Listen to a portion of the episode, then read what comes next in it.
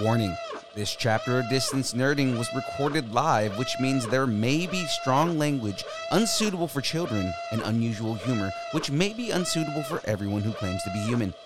Parental discretion is advised.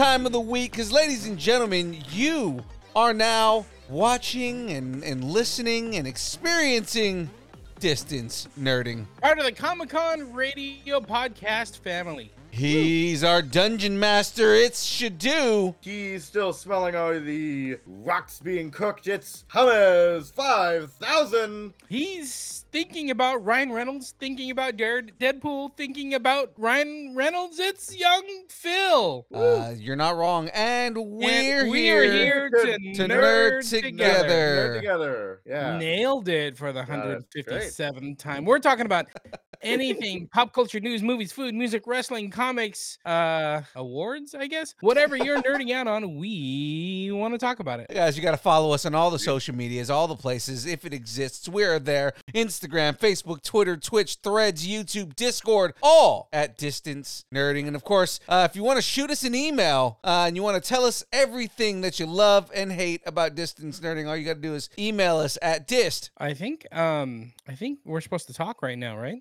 I, No, Yeah. just me. No, I don't know. Assumed. I mean, you Like know. A weird void. Like Philippe just walked away. I don't. Right. Yeah. We're It's, no, he's, do a show right he's now. gone. He's just Yeah, gone. he just Weird. left us up, and Yeah. okay, I guess we're done. yeah. All right. It's nerding at AOL.com. Alright. Whoa, it's like you were in space the way you were rotating that camera. You know, like when they're on the Oh. space station, things are all moving funny. Whoa. Whoa! Oh, so crazy! God, I'm, it's like the entirety of myself is on the screen. I'm. I don't know how I feel about this with this. Zoom out. What's happening? I can't zoom beard. out. It's a fixed camera. I do need to shave my beard.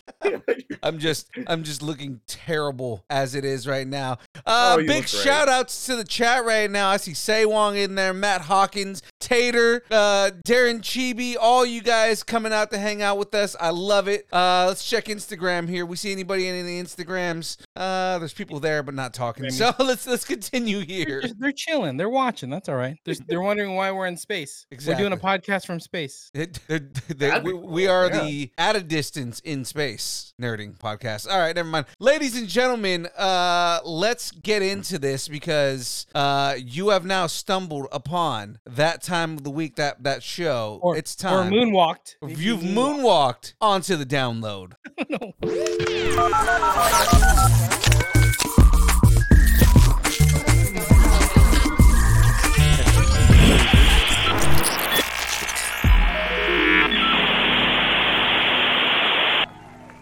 God, I still can't get over how cool that intro is. Really, I love it too, man. It's it's it is, it's very us. it really is. It No, really great. is. Uh, so, ladies and gentlemen, uh, let's get into this now. Uh, let's let, let's talk about what we got on deck. Uh, this week on deck, we've got the Geek End update.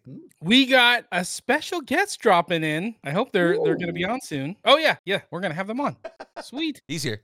Uh, starting rumors. Are we getting another Civil War? Another Maybe. another Civil War. Another, another, another. Another another another Civil War. Uh, the download. Is Harry Potter crossing over with SpongeBob? What? What yes, it's happening. what the You know, hell? it's, Oh. it's happening. It's the crossover we've all not been asking for. All right, and of course we end it with the breakdown. We're multiversing all over the room. That sounded painful. bad Yeah. when Yeah. I wrote that. Mm. Oops. It sounded Mm. so much better when I wrote it. Mm. Not that good uh, in hindsight. Uh, but of course, before we get into all that, ladies and gentlemen, don't. Oop. But first, Let me get a shout out. Remix. Oh, the button is right next to the other one, so it's like Okay. it's going great. I'm glad to be back. It's okay. It's all right. We're professionals. Uh, I'm a professional at this. Uh, ladies and gentlemen, this entire show, everything we do here, the channel is brought to you by PodDecks. Yes, ladies and gentlemen, PodDecks are a unique interview question and episode starting prompt in the palm of your hand. So whether you are a new podcaster or an existing broadcaster looking to grow your audience or get more engagement and level up with PodDecks.com, guys, use the code Nerding10. Get 10% off your order. Uh, Jahmez, tell everybody how much you love PodDecks. I love me some pod decks. We use pod decks like every interview we do. I think we used them um, for all of our panels that we're gonna that we did last year for the Comic Cons, the various Comic Cons that we did. We'll do it again for all the Comic Cons, like Gem States coming up. We'll use it for that. I think we used them in our interview with Tim Donaldson that ended up in Spoiler Magazine. Shout out to Ooh. Tim Donaldson from Star Wars. So yeah, love me right. some pod decks. So one more time, guys, head over to poddecks.com. Use the code nerding10. Get 10% off your order. yeah, yeah. Woo! All right. So if the uh, if the channel is brought to you by PodDecks, you may be wondering to yourself, what brings all the energy that young Phil has to distance learning? And we've got Dubby, for. Dubby is an Dubby. emerging brand of energy drinks. Oh. Is it still emerging? Or, eh, It's emerging brand of energy energy drink. drinks created to help help focus, concentration, reaction time, no jitters, no crash, no maltodextrins, no sugar, no fillers, no artificial colors or dyes, and it's keto friendly. Dubby contains Neurofactor, a nootropic derived from the coffee fruit. Coffee's a fruit that freaks me out. Um, It's weird. Neurofactor It's the helps best your of brain fruits. Focus and clarity. I know that. How come I'm not eating those types of fruits? While the 100 milligrams of caffeine and Gives you all the fiber. It does make you shit. So I mean, three that's not good for the read. Three essential B vitamins help you stay alert and energized. Find out more at dubby.gg. Use code nerding10 for 10% off at checkout. no. So so the correlation I was making there when I when I was making the, the poop joke was more that coffee makes you poop, and uh, I, I, I, I know, fruit, the fiber in the fruit makes you poop. So Hmm. coffee is a fruit, and it makes okay. That, bad joke. Dubby, Dubby is so happy right now. So, ladies and Uh. gentlemen, to find out more about Dubby, Dubby.GG, use the code nerding10, get 10% off your order. Uh, let's get right into it here, guys. It's time for the Geek End update.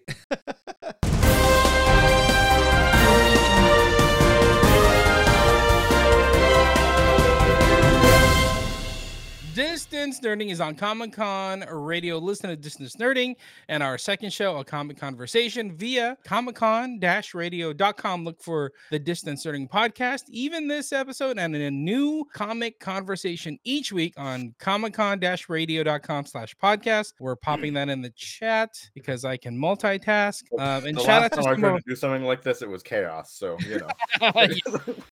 Should you stay away from links. Links are bad for you.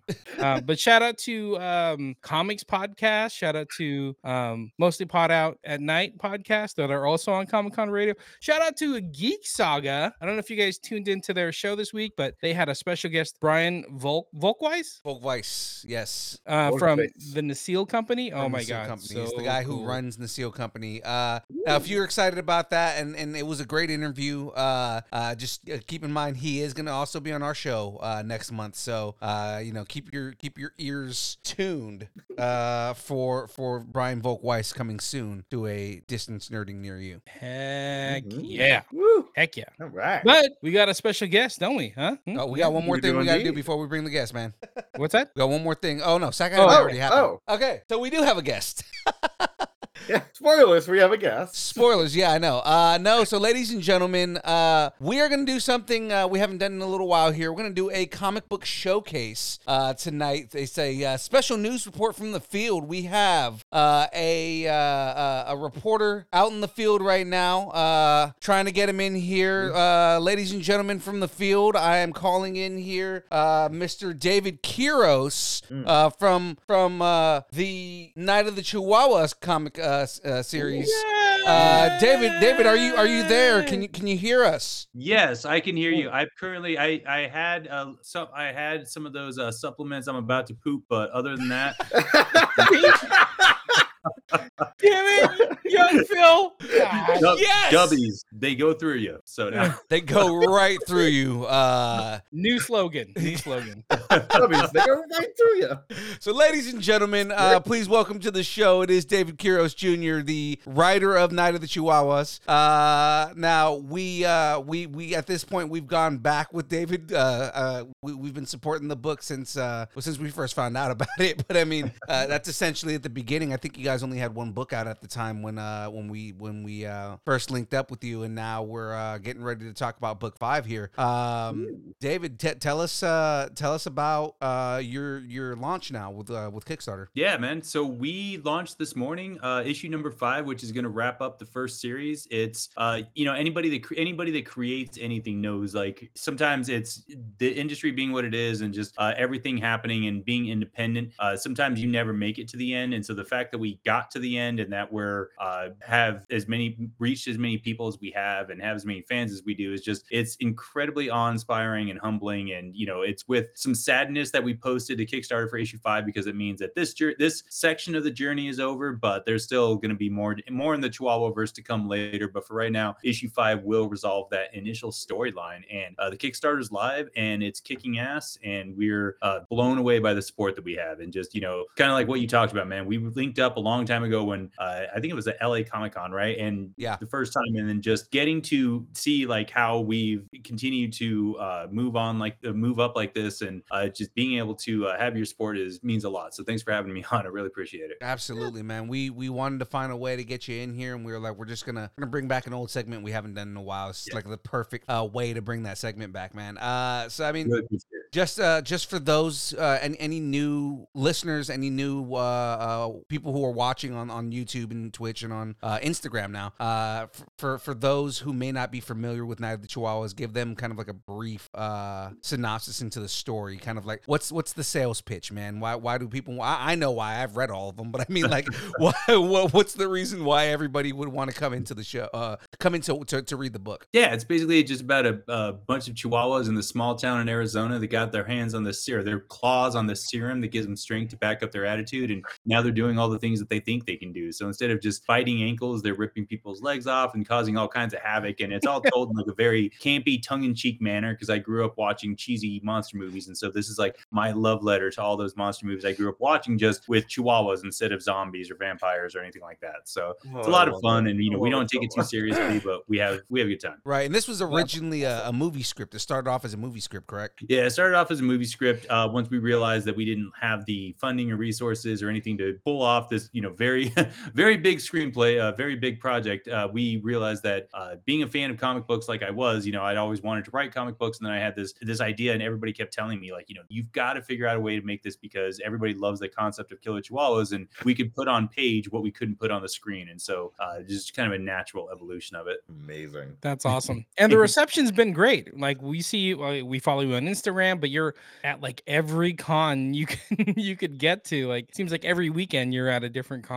Yeah, man, we're trying. Well, because you know, it's all we're independent and it's all word of mouth. Like we've never put money into like a market. We don't. We've never had like anybody come out here and do the work for us because we've done all the work ourselves. And uh, you know, we we're out there pounding the pavement. Uh, you know, pushing comics uh, as much as we can and trying to. I always tell people, you know, we're out there spreading the gospel of the killer chihuahuas, and the reception has been just awesome, man. It's like this year we went to Motor City, which is our first comic show in the Midwest, so it was like a whole new audience and just killed it out there. Uh, met so many really cool people, and you know, LA, of course, like uh, like we always do. We're gonna do El Paso this year, which is our first one in Texas, and so uh, there's just it's growing and it's all growing organically, just based on like you know how far can our car take us or what's the cheap the plane tickets we could afford. Like that's as far as we're getting, but we're gonna keep branching out and growing because uh, the reception has just been awesome. So That's awesome. thank you. That's you know, I had a question. So I know you go to comic cons. Do you also go to horror cons? What what has been like the uh, reception between the two? Yeah, the horror cons we do some. Uh, we did Mad Mad Monster this year in Phoenix. Uh, we had a good turnout there. The there's a lot of overlap between. So it's like when we do Phoenix Fan Fusion, then we did Phoenix Mad Monster. We see a lot of you know a lot of people are like, oh hey, you guys are here, and so it's cool. Um, I think we do a little bit better at Comic Cons just because the campiness of our subject. Horror conventions tend to be a little bit more, uh, in my experience anyway. You know, they want more of like the serious, like the you know, even though I think they're cheesy, but they want the the straight laced horror films kind of thing. And so uh, we Mhm, get we mhm. still get fans, but we don't get like as many as we do at a fan fest or a Mm. Comic Con. Uh, we are going to be at Day of the Dead in Phoenix, Mad Monster in Phoenix, and uh, there's we're we're working on a couple other ones, but those are the only ones we have confirmed so far.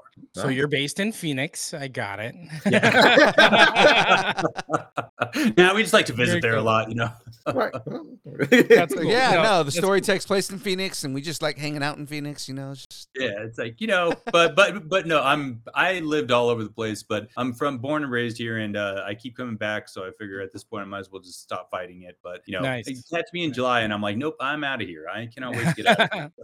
I'll be out there in a couple months for a, a tournament thing, and I'm, I'm gonna have to come check it out. Maybe get some books signed because Yeah. young Phil does not share the books with the rest of us. He has a nice hell? display at home, but the rest. Of, and by the way, I gotta say, I love all the uh, variant covers that, ah, Aw, that you you. guys do, like the Jaws one and, and whatnot. I love them. They look so cool. I love the the the connection to other kind of pop culture stuff that we see. So Yeah, those homages are a lot of fun. They're uh, they, and you know, and that's a good way to get people's attention as people walk by. Mhm. Um, it's just you know that's what gets people's attention, and they come over and they talk to us, and then usually we can get some uh, interaction going with them after that. So right. Smart. And we have an up and up and coming artist in the in the chat right now. Shout out to Eric Ruiz. I don't know if you know him. I don't what's know if you know him, Eric? but you know you should try a couple books. You know, maybe give him a shot. Mhm. Yeah. I mean, I, I mean, he's he's a pretty good artist, man. You might uh you might want to consider having him draw a book for you. Yes, I would, I would, I would endorse him. He comes with the David Quiroz uh, seal of approval, so Oh, what I think. Ooh. whatever that's worth. But Real quick, shout out to Eric because he's the one that hooked us up, right? Yeah. Because we met Eric, I think, at Capitola. We met him Con, at CapitolaCon. and uh, and then he hooked up with you, and next thing you know, we're we're hooking up with you, and you're all over the place, and it's been great. That's awesome. Hey man, if you're gonna be in Phoenix, hit me up. Uh, hit me up on Instagram or anything like that. Uh, I will definitely buy you a beer. So Yes, we Free beer. good Jahmez beer. likes his We don't have much in Phoenix, but we do have good beer. So I like that, and I will drink Young Phil's beer too. Thank you, I appreciate it. So let's jump back. The Kickstarter. So this is for uh book five. It's wrapping wrapping up the um what do we call it? This phase. the we have arc. phases. yeah, I mean th- that the first storyline, the first story arc, and when did the the Kickstarter start? 8 a.m. Mountain Time this morning. Wow. Ooh. 8 a.m. And the response has been amazing, it looks like. From what I can tell on Instagram, you guys are hot. Yes, yes, it was. eh, Like I said, I mean, blown away. I'm blown, uh, honestly blown away. I've been, uh, I've had projects that uh, bailed, that didn't reach their mark. That you know, I've had some that got really close. I've had some that never even got started because we fell apart before we could even start a Kickstarter. So the fact that Mhm. like to see the reaction that we're getting from this, and in just a few hours, the responses, and it's it's really really amazing. So I, you know, thank you guys for having our back very early on and helping us get to this point. Yeah, and it's well deserved, man. I mean, you guys, you guys put out a quality book. I mean, obviously with the writing that you have, and then the uh, the artwork between um, between Eric and uh, the the the artist that you guys started off with, and everything like that. You guys, you guys had going on. It's it's been a great book. I mean, like it's been entertaining as hell. Remember, I remember reading the first book and being just being like, I, I need more of this. I, I need this is Resident Evil with Chihuahuas. I need this. Yeah. that is so badass. And I think like Eric's artwork is just amazing, especially for this finale because there's some there's some parts that are like, you know, like I said, they're a little over the top and just fun. And the way that he can just bring that on the page and just pour it out and make it so awesome and like uh, you know, I don't want to say like in your face like that's a bad thing because it's not. It's just a great thing. But the little details that he captures is just awesome. I, I've really, really loved working with him. And uh, you know, like I said, it was it was with some sadness that we wrap up this series, but at the same point, there's there's more to come, more more of the Chihuahua verse to explore. So Chihuahua verse. That's great. That's that's amazing. So tell us about the the Kickstarter. So um is is it it's funded, right? But there's, there's It- different levels that you can still buy into, right? Correct. We're in stre- we're in stretch goal territory now, and we have fortunately we have some amazing stretch goals still to come. The black, white, and blood covers and prints that we have coming are uh, some of the best that I think we we have created yet. Um, but but the we reached our funding goal in like two hours, and That is insane. that yeah, I That's- so it's funny because like my son had a dentist appointment this morning, so I had to take him to the dentist appointment, drop him off at school, go to work. so I got the alert, I got the email alert that said your project is ready, and then by the time I got to work, it was like your project funded, and I was like, I look and I was like, is what? That's a no glitch. it has to be a glitch, right? Like that's that's probably what's going through your head. It's like there's no possible way it's already funded. And then you look at it and it's like it's funded. What the shit? Yeah, and then I'm thinking to myself, like, this got to be a joke. Like, somebody has got to, well, like, one of my friends has got to have like bought the biggest package, and then he's gonna like back out and laugh at me or something. But no, it was all organic, all just, you know, we've we've been really hitting this thing, like, you know, trying to spread the word, and so uh, it Mhm. was nice to see that that paid off successfully. But yeah, it's it's pretty cool.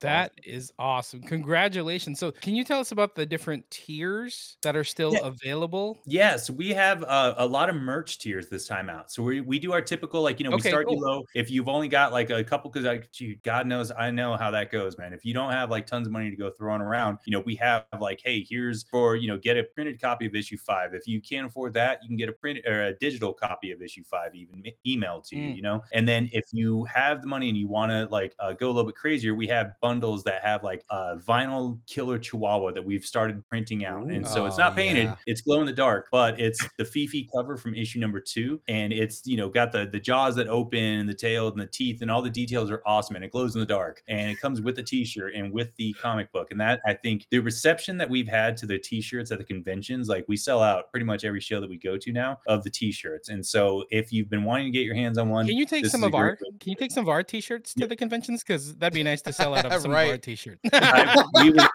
we owe we owe you guys if you guys can if you guys want to uh, come by the come by the booth and drop them off i will wear them bring me like one with the deep v i will have There you go. on. DP. I like that. Slap we need the chihuahua on deepest of V's. Like it has to be Heck all the way down to his like navel. like the belly button. I'm looking at have the. the have the lightning bolt here. Oh my god, I'm no, look- no. The V is a lightning bolt down to his belly button. yes yes absolutely i'd wear that Oh man, Well- I need to tell Eugene to make that. I love that these bundles have like little add-ons as well. So it's like maybe I can afford a fifty dollar one, but like maybe I can you know add one and add a couple digital issues. That's really cool. I dig that. Yep. And also too, if you if you haven't gotten on board yet, if this is your first time seeing us, uh, you know we have options that you can buy all of the previous issues uh, through our Kickstarter now. So we have bundles that have issues one through five uh, as well, which is a nice way to you know if the word reached you late and you you just got here, then you know that's a great way to get caught up. Nice. And again, it's it's Oh, cool. well worth getting because the book is amazing. Thank you so much. Yeah. I you know like I kind of want one of those glow in the dark fifis. They're Just badass and they're really high necessary. Those are quality really too. cool. Like they're very. We had a kid run up to our table, grab it, and smash it, and it didn't even didn't even break. Like you know, this oh, kid okay. It- and it just blew my mind because and then the mom's like looking at me like I'm the a hole because I tell the daughter like, hey, hey, don't do that. What? but that, but What? it withstood it withstood that like bash bash. So it's pretty high quality. I think that's dope. So, how long does the Kickstarter last? I haven't, I've never. Does it Oh, end um like in a week or something? Or no, it's a it's a month. It's a 30 day Kickstarter. So oh, 30 days. Yes. So we got 29 days. So if you're waiting on, you know, you, you, you're waiting on your next paycheck, or you know, you're not quite sure if you can do it now, and you want to come back to it, you can definitely uh, bookmark us, save us. Uh, in the meantime, it doesn't cost anything to tell friends, to share it, to like it, to you know, uh, help us spread the word. Because like I said, everything that we do is through word of mouth. It's just through friends telling friends and handing the copies out, and somebody else saying down the road, like, "Oh my god, I got to track this down," and coming back and buying copies. So you know, if if you're seeing this and you love it, but you're not in a situation where you can financially back us, uh, you know, telling other people about it is totally awesome, and we would really appreciate that as well. Yeah. Uh, That's looks like awesome. we're gonna be sharing something tonight. yeah, thank you. Yeah, of course, man. Yeah, and then uh, I saw Eric posted the chat too that he is doing some uh, t-shirts as well. So definitely uh, hit him up. And also, I believe he is taking on if uh, anybody has something that they would like printed, whether it be on a Stanley Cup or you know uh, t-shirt printed or anything like that. Mm. Uh, he's a good guy to hit up for stuff like that as well. I, I, I Oh, gotta, that's I, awesome. I gotta wonder if Eric is making a Chihuahua Rilla. Chihuahua. I mean, if not, I'm gonna have to ask why not, right? Yeah, yeah, or or at least have have like a uh have like a lucha uh of like Cesar Cesar Millan. Hmm Right. I go So- "Shh," anytime anytime the other wrestler gets too close. Yeah, so like the dog whisperilla, and and right next to him is Fifi. Chihuahua Rilla. No, that's what I'm Oh, saying. The dog awesome. whisperilla, and right Yeah. next to the dog whisperilla is is, is Fifi. I like it. Cruella. He would sell itself, man. I know, right? This- 'cause, I mean, he already has the distance nerderilla as a crossover, right? So it's like, yeah, I mean, it makes sense to do a, a Night of the Chihuahuas and a uh, and a Lucharillas crossover. Hell yeah. Hey, can I ask a, a kind of behind the scenes, kind of behind, you know, inside baseball question? What is like the distribution like for an indie comic like this? Do you go through like any kind of outlet or is it all printed? No, and- uh, in 2024, one of the goals that we have is to get listed in Diamond, which is the big Mm. catalog that Oh, every mhm. comic yeah. store gets. You know, um, that's Yeah. our goal is to get listed. Which we have a much better shot now that we've completed uh, five successful issues. Because usually, when you're first starting off, unless you're an established name, they're very hesitant to take anybody. Um, so that's a goal. But for right now, it's literally just like, hey, I'm on vacation with my wife, and even though she's yelling at me about doing this, I'm gonna I bring copies with me, and if I pass the comic book store, or I usually scout ahead of time and see what comic book stores there are, walk in, introduce myself, see if they'll be interested in picking up a book, um, and then it's like you know calling them up a month later, hey, did you sell out? That's awesome. Do you want some more? Um, it's it's a lot of like old school cold calling comic stores, uh, Mhm. walking in with copies to sell them, and having you know, luckily we do get ones that contact us because a customer came in and read like the first two issues and they want them to pick up the rest of the issues and stuff like that. So uh, we do get some of them that contact us, but it's Nice. a lot of you know old school salesmanship. Mhm, mhm. boots on the ground, guerrilla marketing type thing. Yep, That's awesome. yep. Guerrilla marketing. Yeah, I told the words out of my mouth. yeah, it's exhausting, but when you love what you, when you have a project that you really love, that you really believe in, that you think people should read, you know, it take it makes it a little bit easier. It's still still not easy, but it's not as difficult as if it's something that you're you know just doing for because you're making a buck off of it or because you know you're doing it for somebody else. But when it's something that you really believe in, it it takes it makes it a lot easier. That's great. That's great. Can you give us um I don't want to spoil anything, but like maybe a tease leading up to book five? Because book five's the ending. Is so is there like, you know, what are we uh ramping up to? Yeah, so uh, it's the climactic, action-packed, blood-soaked finale because it's basically the, the Chihuahuas have trapped everybody inside of the survivors have all been trapped inside of a house by the Chihuahuas. Uh, there's an army of them outside trying to get in, and meanwhile, inside, all these divisions that have been formulating over the course of the first four issues, they're all coming to a head. So alliances that have been made, Oh. uh, backstabbing that has been happening. So rather than having a unified force fighting the Chihuahuas, it's these survivors turning on each other as the Chihuahuas, spoiler alert, get inside. You know, they're not going to hold them out forever. And then once the Chihuahuas get inside, all hell breaks loose. And we have uh, the bloodiest kills to date in uh, what's already been a pretty bloody series. So uh, Oh my one god. one character's fate in particular was like my favorite in the entire series so i can't wait for everybody to read it and uh you know let me know let me know what you think because it's it's big and big and all the things that you know we talked about earlier how this was a started off as like a film screenplay and it's like this finale there's no way we could have done without like a six figure seven figure budget so to be able to do it on the page like and see it come to life through eric's artwork was just awesome That's incredible. amazing. That is so cool. Love this so much, man. Uh, I'm I'm I'm excited to read it, man. I, I like I said, I've I've been invested so far. Uh, so I I, I have to read the ending of this. Uh, oh, and uh, Eric in the chat saying uh, I enjoy drawing Willem uh, Willem Dafoe, Johnny. it's you'll know you'll know it when you see it it's With the gap in the teeth and everything. Oh god. it's awesome Uh, so David, before we uh, before we let you go here, man, what um, go ahead and give us uh, uh some more uh, some some pluggables and uh, kind of any shows that you have upcoming, or one more time, give them the Kickstarter. You know, any any uh, anywhere where they can find you and uh, where we can go and and find out more about uh, Night of the Chihuahuas in general. Yeah, thanks. Uh, so I've man, I, we got the Kickstarter going until the end of the month. Uh, well, I think technically 30 days, so it's like through Mhm. the first week of February, and then after that, we will be at the next big Comic Con that we have coming up is Tempe Fan Fusion here in Arizona, and then we'll be at El Paso Comic Con. Uh, we'll be at the Arizona Comic and Arts Festival, and beyond that, we are working on a couple of other ones, but those are the ones that we have locked down. And then I've got a couple more projects that I can't talk too much about, unfortunately, just yet. But uh, one of them that I think the cover's been blown is I did a story for the upcoming Tremors anthology, which really really Yeah. looking forward to. So the old,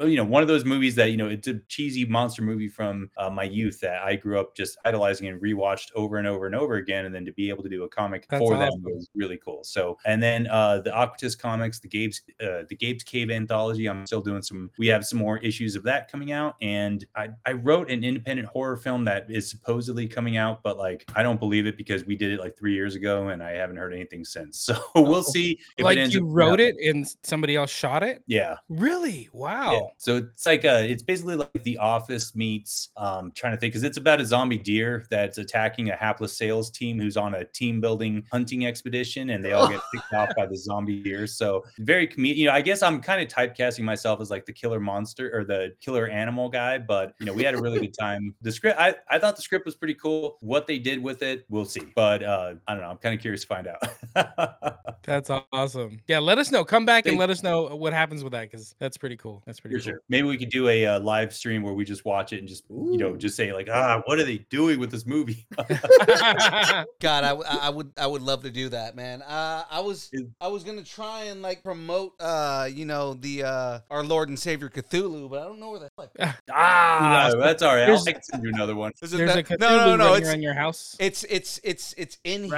I just put it down. There, I'm trying to figure out what's the camera ad. It's like up that way. Nope, nope, that right there. Yeah. So, Ah, there yeah. we go. I talked about it the day after uh, LA Comic Con when we got back, and I showed it on the stream. But um, I was showing everybody. Uh, uh, so so David gave me a uh, a book that kind of like a pamphlet, but like uh, oh, actually, you talk. I'll be right back. this project that he did uh, before Night of the Chihuahuas. It's a uh, it's almost like a there right there. It, it's almost like a uh, um, like a communist propaganda, but also like, do you Oh, know yeah. about the Lord C- Cthulhu? Uh, and I was like, I'm gonna start walking around cons with this thing. Like, Ah, it's Have you heard about our cool, Lord and. Savior Cthulhu? Is like- that the good news about Cthulhu? Just uh, Yeah. just just dress as Deadpool as a Mormon, but walking around with the Cthulhu pamphlet. Yes. I can, you know, I would honestly, would man, if you would record yourself doing that, I'll send you like 20 of these so you can actually hand them out. Hand them out That'd to be amazing. People. There you go. Oh man, There that you would be great. Uh, it's it's it's in here. Just my my office is a mess right now. Ah, no worries. um, but Hey, yeah, real no. quick, real quick. We know we can get um issue five via uh the Kickstarter to get it produced and that. The other four issues, sh- is there a way to get them right now? I know Yeah, we I'll can get them as a drop it in bundle, the- right? I'm dropping it in the uh, chat right now, and then that way you guys can post that. Oh, did I spell that right? Hold on one sec. yeah, it looks, it looks like I spelled that right. Yeah, so if you go to our website, nightofthechihuahuas.com, uh, you can order them directly from there. Oh, okay. Awesome. Perfect. And if you go into a comic book store and they don't carry us, let them know that we're available, and then that way uh, we can hit them up too. Awesome. Nice. Thank you so much. That and again, congratulations. Seriously, can't yeah. wait to see what that's happens with this. uh, Thank you so much, man. I really appreciate it. You know, once again, thanks to everybody. Uh, thanks to you guys for uh, being there for us from the get go, and you know, always uh, supporting us. You know, it's been awesome to uh, continue this friendship, and uh, we look forward to collaborating more uh, going forward Yeah. as well. Awesome. Absolutely, I can't wait for man. mo- the other merch you got coming. Yeah, you always have such fun cool. ideas. thank you. Cool, cool. Well, yeah, David, thank you for coming on, man. We Oh, yeah, uh, we thanks so appreciate your time here today. Uh, Heck yeah, man. And uh, we can't wait for the next one, man. For for the next Yeah, I appreciate it very much, guys. Thanks, Liam, for having me on. Take care. Absolutely. Yeah. We'll see you soon, man. All right, later. That's Already awesome. That's gone. awesome, no, man. no, no. I'm uh I'm I'm I'm very excited, man. I'm I'm I'm, I'm always excited to talk to David to begin with, but I mean just just I love this book. I really do. And it's cool watching somebody like do their dream and get so passionate and get so invested in it and it's working for them. You know, whether it's the biggest thing in the world or, you know, it makes its money back or whatever it is. He loves what it what he's doing and you can tell like he And that's It's all such a that matters. passion. Exactly. yeah, yeah. So cool. So cool. It's awesome. Super Where do we- awesome. So uh so we uh we should probably move on for the to the rest of the show here. Oh, we got a show? Oh, let's do a Right, yeah, show. so, Ja- yeah. James is Uh, so used to doing like one interview, and that's the entire entire thing. Where he's like, "Hold on, we're doing this in the mid show." Like, yeah, we're doing it mid show. Um, I'm done for the day, but I'm gonna clock out. well, ladies and gentlemen, it is now time to start some rumors. Woo. Ah. Oh, oh. No, no, Oh. I know, I know. I don't know where they getting their news, but I'm not mad if tonight it comes true. Oh, let's start some rumors. I wanna start some rumors with you. With you. With you. I wanna start some rumors with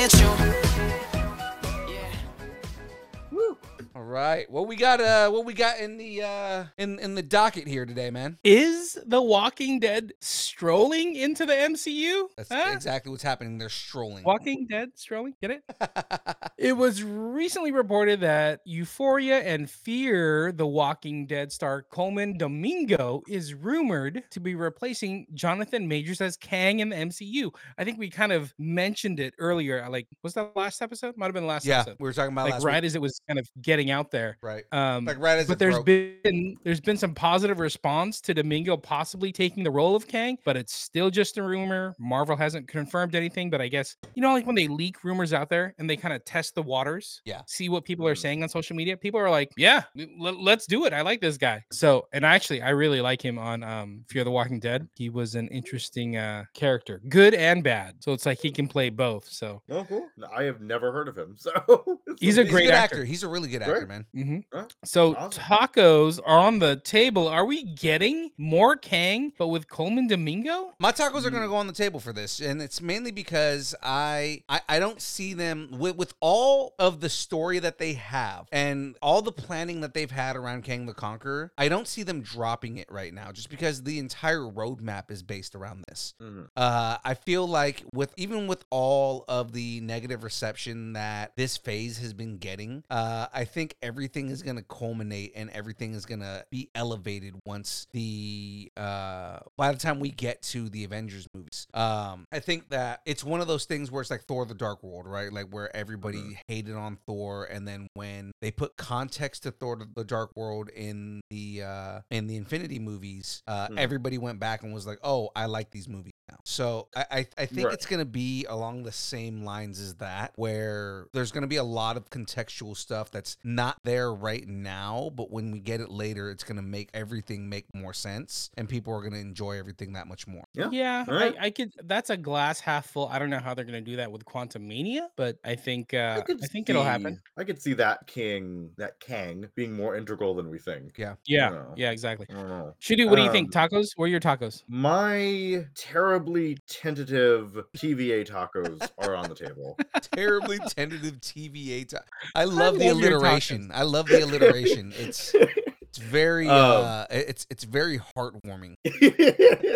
Thank you. Um, good. I agree. I don't know at this point. I really hope they continue Kang, but I don't know if they're going to. I feel like it, it might just be too like connected with Jonathan Majors at this point. But I don't know. So I I really hope they do. So I'd like to see them continue definitely. Kang because that was the plan. right, you know, I- exactly. I, don't want them to shift just to shift because of right because the then you're just gonna situation, throw you know? away everything that yeah. you know, Loki has been setting up, and that you know, uh, you mentioned Quantumania setup and all of that, and so it's it's like if after Avengers they just were like, uh, no, it's not Thanos anymore, it's you know this person, it's Loki Right. or whatever. right, right, right, right. So And I mean, Cool. if you get the right actor, like Colman Domingo is, is is a good person to take up the mantle on this. Like if you get the right actor, it's almost as if Kang never left to begin with, or like no, we never lost uh, right, Jonathan it kinda, he can kind of just like you know slip in Right. where Majors left off. Es- yeah, Especially with the multiverse, like the multiverse is the only way that you can really explain that. yeah, You know, Right. you can you can have another actor come in. They've already kind of made the point that you can have other actors play the same character. right, because you have Loki and Sylvie, and you have Right. you know the different variants of yeah. Right. Uh, And we'll I- probably have a different Reed Richards variant too, if not uh John Krasinski. So. So are we all kind of weirdly freaking out that Jonathan Majors is is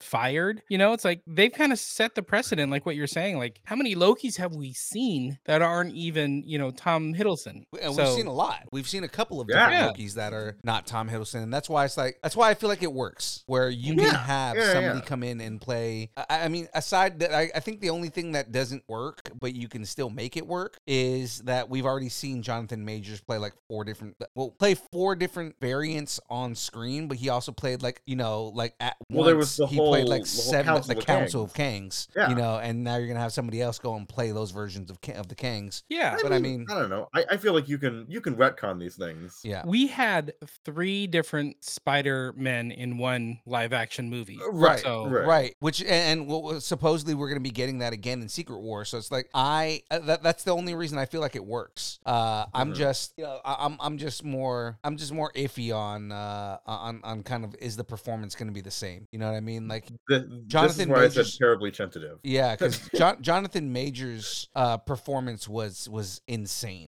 It, it was just, oh, it's chilling. It, it went from chilling to sympathetic back to chilling. and Yeah. it was just But then just like the Ugh. different ways that you have Jonathan Majors playing that character, you know, you have in Quantumania, you have a very, very ruthless, scary version of that character. And then you have uh, a very, uh, what's the word I'm looking for? He is calculative in Right. uh, He Who Remains. And then you have a very kind of like bumbling in the way that he played Victor Timely. And then Right. you have, when you see the Council of Kings, like they're all imposing. So, I mean, that's kind of just what I'm, I, I, I'm not to say that Colman Domingo can't do the same thing, but just, you know, it needs to be that same level of intensity that Jonathan Majors was able to bring to the role. I'm all for Colman Domingo because you guys need to put some respect on The Walking Dead. You know what I'm saying?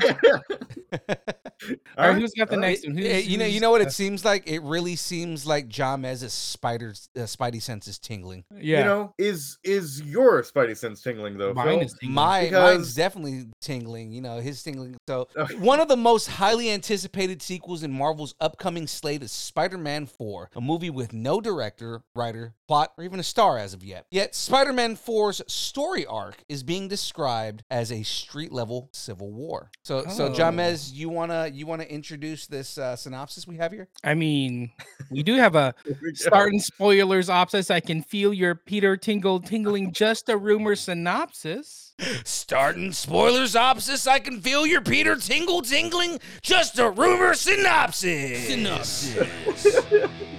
oh, that is just bringing it back to old school Jahmez. I love it. That is that is that is just I- that I is just in- superior writing right there. I worked in. I can feel your Peter tingling. Oh, don't say it that way. Oh. Just don't say it that way. no, no, no, no, no, no, no, no, no, no. we're not we're not calling it that. It's not a pink Peter tingle. okay, the film will, will reportedly pick up shortly after the events of Disney Plus series Daredevil Born Again with a triumphant Mayor Fisk Oh, no outlawing street level vigilantes hmm, that uh, that will bring Spider-Man and Daredevil together, presumably to take down Wilson Fisk once and for all. Talk was on the table. Are we getting a civil war in the streets? Oh damn it, Di- Disney, Disney! They just they just spoiled Daredevil in Yeah. a synopsis. Synopsis. Synopsis. Oh man, no, they they they totally just spoiled what's gonna happen in Born Again. Like, okay, so we they, w- were you guys supposed to tell us that Wilson Fisk becomes the mayor? I mean, it's a comic. It's a comic storyline. Don't worry about it. Come on. Yeah, but I mean, like, you're But you're giving us the storyline that's gonna happen. So, like, I, I I hope so much more happens in that series. Right, me too. Well, you know, we still need it's it's something that I've um thought about for a while. It's like, you know, we know the heroes are going to win eventually, but it's how how they get there. Yeah. That's the interesting part. So I think it's more okay, so we know he's gonna be the mayor. Great. How does he get there? Yeah, yeah, yeah. I mean, that's how I feel about spoilers in general. Is like I don't care about spoilers because I want to see the story that leads up to the spoiler. Right, right, exactly. But I mean, just for everyone else out there, like, uh, did, did you guys just drop a spoiler for what's gonna happen? Uh, Disney's usually better about that. Um, so I mean, with that being said, I mean, my, my tacos are on the table. I I 100% believe that they're gonna go that route because it is a chance. They I, I think they're capitalizing on what happened in the last movie. That they know that they can do team ups with Spider Man and the fans are gonna love it. So how do you take that up to the next level? Right? Let's get street level characters that we're, we've been introducing. You can do Spider Man, Daredevil. You could even bring in Hawkeye. Um, technically, you can bring in De- uh, Deadpool because Deadpool is on that same level too. Mhm. Uh, and and get that almost PG version of Deadpool interacting with Spider Man that everybody wants right now. Right? It's it's it's one of those things where we we definitely can get a lot of those interactions in the characters that we've been wanting in this in the show that we haven't gotten for for, for Spider Man in general. Like we- you know we've gotten like the big Avengers level stuff, but we haven't gotten any of like the street level stuff. And him, I mean, it's gonna be fun to see him and Daredevil together again. There's a Mhm. lot of uh, Hawkeye tends to team up with them at that level. Uh, Moon Knight, but I, I don't see them bringing Moon Knight back just just for this. Um, you know, I'm I'm just trying to think of like street level characters that um that would interact with Spider Man at that level. You know, Right, right. Kamala. I wonder if we get we're gonna get Kamala Kamala. Khan would be a good one too. Yeah, no, no, that's a, that's great. Um, hmm. Street street level, you know, uh character, yet her powers are cosmic. But whatever. Right. You know, it works. It works. Um, hmm. my uh legally blind, uh yet still formidable uh tacos. Yeah, I'm gonna say they're on the table. Remember, he's not just legally blind; he's clinically blind. Like he is My, blind. my blind. clinically blind but still tenacious and terrifying are on the table. Your night of the taco is uh yes, my my night of the very small but uh attitude filled taco is on the I dig it. Yeah, I th- uh, my tacos are on the table too. I think what they've been missing with a lot of this latest phase movies and shows is the team up aspect. Whereas, like in What If, we got all kinds of crazy team ups, and it, and it was fun. So I think they're gonna get back to that. Like, hey, let's let's bring this around. Let's get a group going again. Mhm. Yeah, no, no, no, I, I think they need to. I think Mhm. that's kind of part of the whole appeal too. Yeah. All right, who's got the Alright. next one? Um, so it is Chimichanga Ruma time. Chimichanga time. Wait a minute. Woo. Wait a minute. It's Chimichanga Chimi- Ruma time. Let's chimmy the fucking chongas. I feel just like a little girl. Let's shimmy those changas. A possible Whoa. synopsis has surfaced for Marvel Studios' Deadpool 3, and it reveals some details about where we find the Deadpool in this next chapter of its story and teases an interesting dynamic with Wolverine. It is, of course, the unofficial Deadpoolopsis, just a rumor synopsis. I will shoot your fucking cat. Unofficial Deadpool Wow. opsis. It's just a rumor synopsis. Synopsis. I'm in danger. Oh. Uh, Hiding real pain. After facing some professional setbacks while going through a midlife crisis, Wade Wilson decides to officially retire Deadpool and become a used car salesman. But when his friends, family, and the whole world are at stake, Deadpool decides to bring out his katanas out of retirement to recruit an unwilling, wary Wolverine to not only fight for their survival, but ultimately their legacy. Used car salesman? What? Used cars. That, that sounds like something that Wade would do, though. Oh yeah, no, it's- it's very 100%. I don't want to live in this world anymore. I'm just gonna go sell used cars. All right, so what do you think? Tacos on the table. Oh, my tacos are all the- just gloriously on the table on this. This- my uh used car they had to clean a painted pink unicorn off of it's a or, or used chimichanga mobile. u- used chimichanga mobile uh, smells delicious but will give you heartburn are, are on the table I would not buy a used used car from Wade Wilson. Are you guys kidding me? What's wrong with y'all? Wade Wilson's used car Used car. 100% would have a uh, suction cup dildo on the front of it.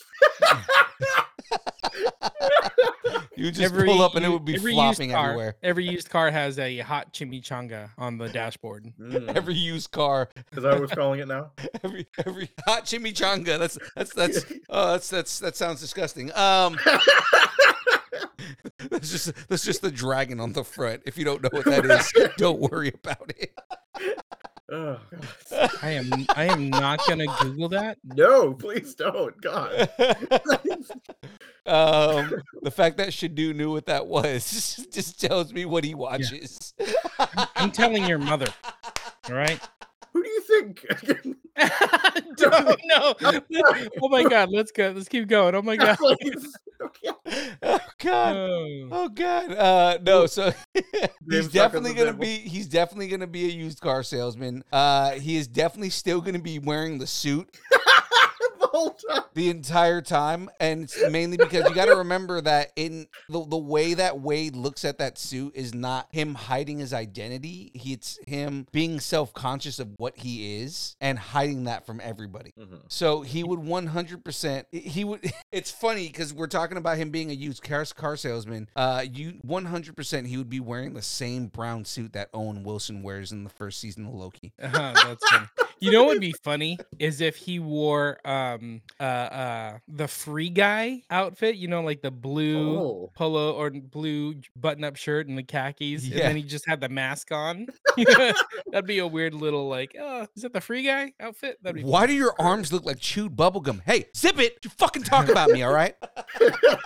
okay. Your tacos and your chimichangos are on the table for Wade Wilson as a used car salesman. Absolutely. Yep. Let's get MC Undead. Marvel Studios has been deep in development on the Marvel Zombies animated series. I'm so looking forward to that.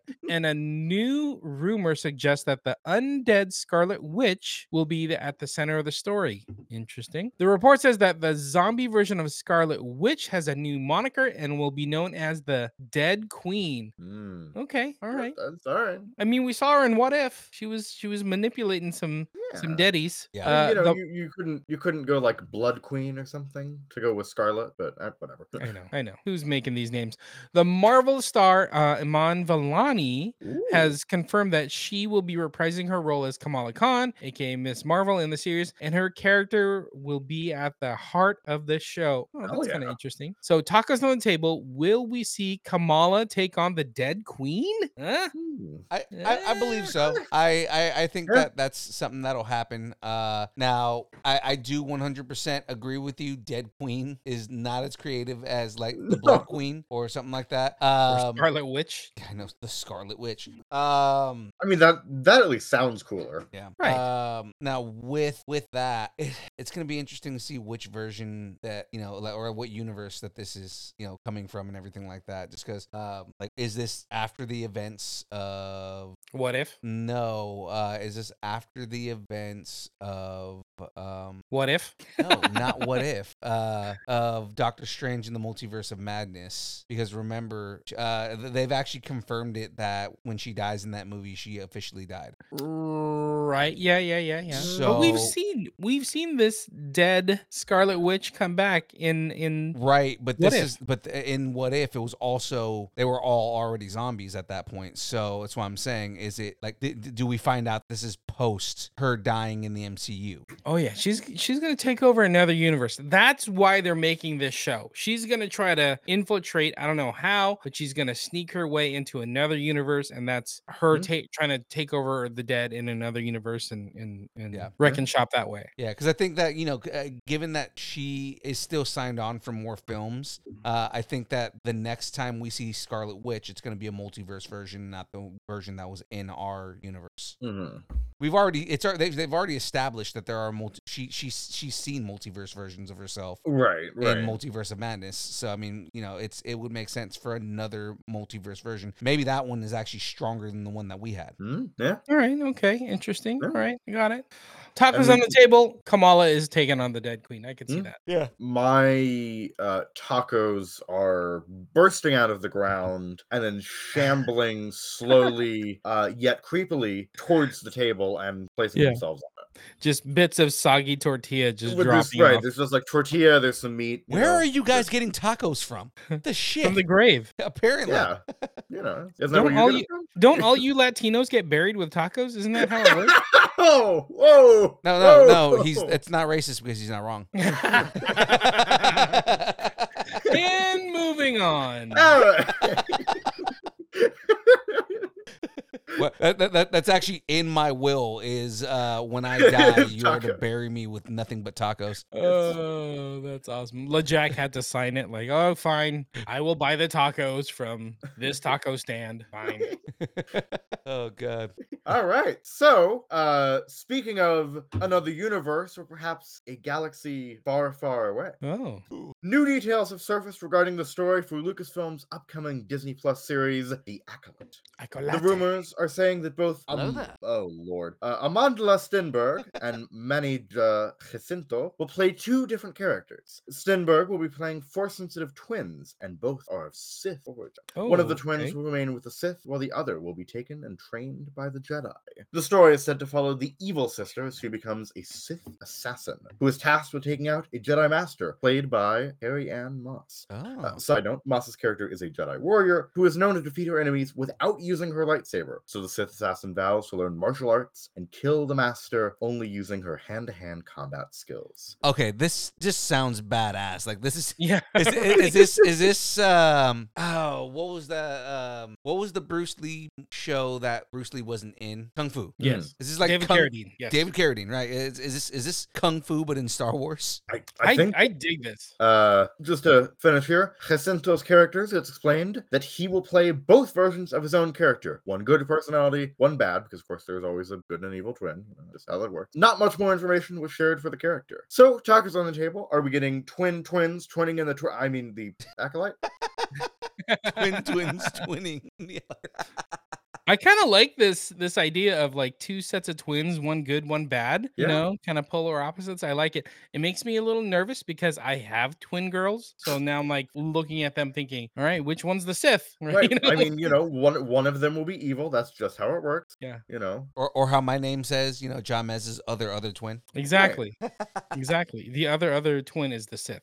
Right. I I really like this idea. It feels like they're taking there's a concept in the old republic where there's yeah, yeah, exactly. You know what I'm talking about, where it's Valkorion has two apprentices. Right. And they're twins. And they're twins. And one becomes a Sith, one becomes a Jedi, and then come back to him and both try to kill him. Right? I I love that. And I feel like that's kind of what they're trying to do. So I love this concept. if if they do go that route, because the rumor has been for a while that we Mhm. may be getting uh Revan in the acolyte. Mm-hmm. Uh if if if this does end up being something that has ties to the old Republic, because they did say it takes place in um it takes place during the High Republic. Right. Uh, I mean, it, it could very Yeah. well have ties. I mean, it could. My idea with that is that it would be like his holocron or something. either than- either is holocron or you find out that they're like descendants of Revan, Ooh, that'd be interesting. right? And they're it's like they're Sean somehow. yeah whatever. and and like you know when you go into like their force sensitivity and and their attunement to the force it's like it has to uh, the, the force has been in your bloodline for And then that generations could and also sorry. Yeah No, but that could also explain the whole one's good, one's evil. It's the Right. balance. They need to find the balance with with Revan and all of that. right Yeah, that's an interesting idea. actually funny Um, enough Say Wong's in the chat I didn't even see this till right now Say Wong's in the chat actually talking about Oh, about oh, Revan. yeah, I was like Jedi Round Darth. Yeah, exactly. So there you go. Um, yeah, my uh one hard shell, one soft shell, uh, one with chicken, one with beef. Uh, Oh. are One- one's on super opposite spicy. sides of the table, but are slowly coming together. Uh, and we we don't know what's going to happen when they do, Yeah. but they're One- not using any weapon. One with uh, a ghost pepper, one with sour cream. Yes, yes. and you have to have the ghost pepper one first because if you don't then your mouth is going to be on fire if you can't have the sour cream exactly. the spicy one is definitely the Sith Mm, Yeah, I like that. yours Well, I like this point idea. That's really fun. So, Acolyte's coming sometime this year. I it's the one I'm looking forward to the most. yeah I don't know if they're done filming it. You know, like with the strikes and everything. I don't know. that's a, Um, that's a good. I question. thought I thought they finished principal before Did before they? the strikes. maybe, or then They they, said maybe I they're don't- I just don't remember. or something. I I don't. Yeah, know. I, I I thought that that was the whole thing is what they were worried about is not being able to do the reshoots. right. Right. Okay, cool. I think that was our last. uh That's our last room. I believe it was. All Rumor. right. Alright. Well, ladies and gentlemen, uh, since that's our that's it for the rumors, uh, it is now time to talk some download. So let's get into that.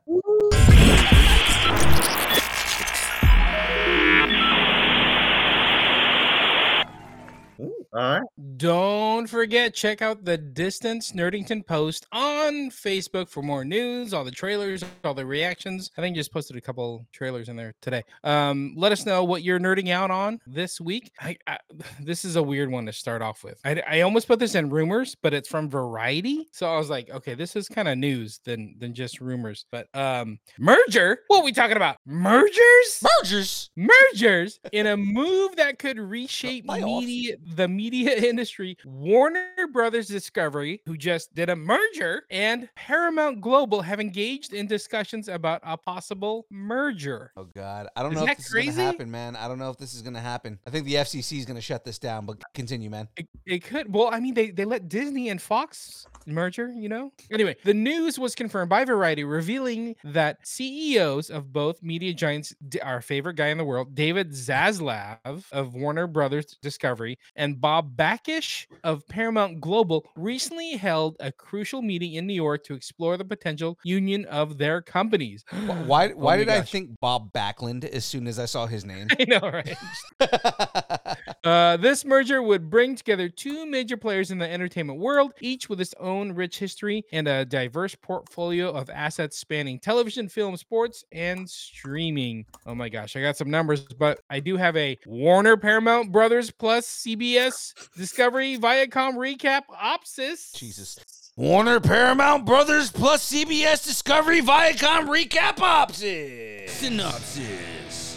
There you go. Warner Brothers Discovery is the result of Discovery Communications' acquisition of Warner Media from AT&T in 2022 has quickly risen to the prominence with a market capitalization of 28.4 billion dollars as of December of 2023. In contrast, Paramount Global, formed from the merger of CBS and Viacom in December of 2019, currently holds a market capitalization of 10.3 billion dollars. It's a lot of Hmm. billions going they're thrown around.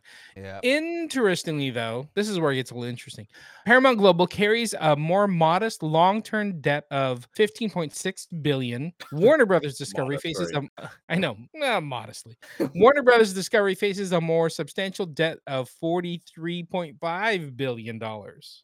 Wow. This this is why Zaslav is being. I I, I, I was gonna say this is why he's like cutting everything and whatnot, but I, it it always comes down to you just bought another sixty million dollar home, you fucking piece of shit. Okay, that's it. I'm done. Yep, yep. No, no, no, no, no. You're you're not But gonna find he enemies here. deserves- You're- I He deserves that home. No, he you doesn't. know? He does not. Absolutely he- doesn't. He needs a place to walk around. Yeah, he, he needs a place to to store the rest of his money. Yeah, exactly. A bigger Right. home to Just, just a hold big more home so money. he can just make big piles of one dollar bills. Yeah, he's he's and then hop McDuck. into them like Scrooge McDuck.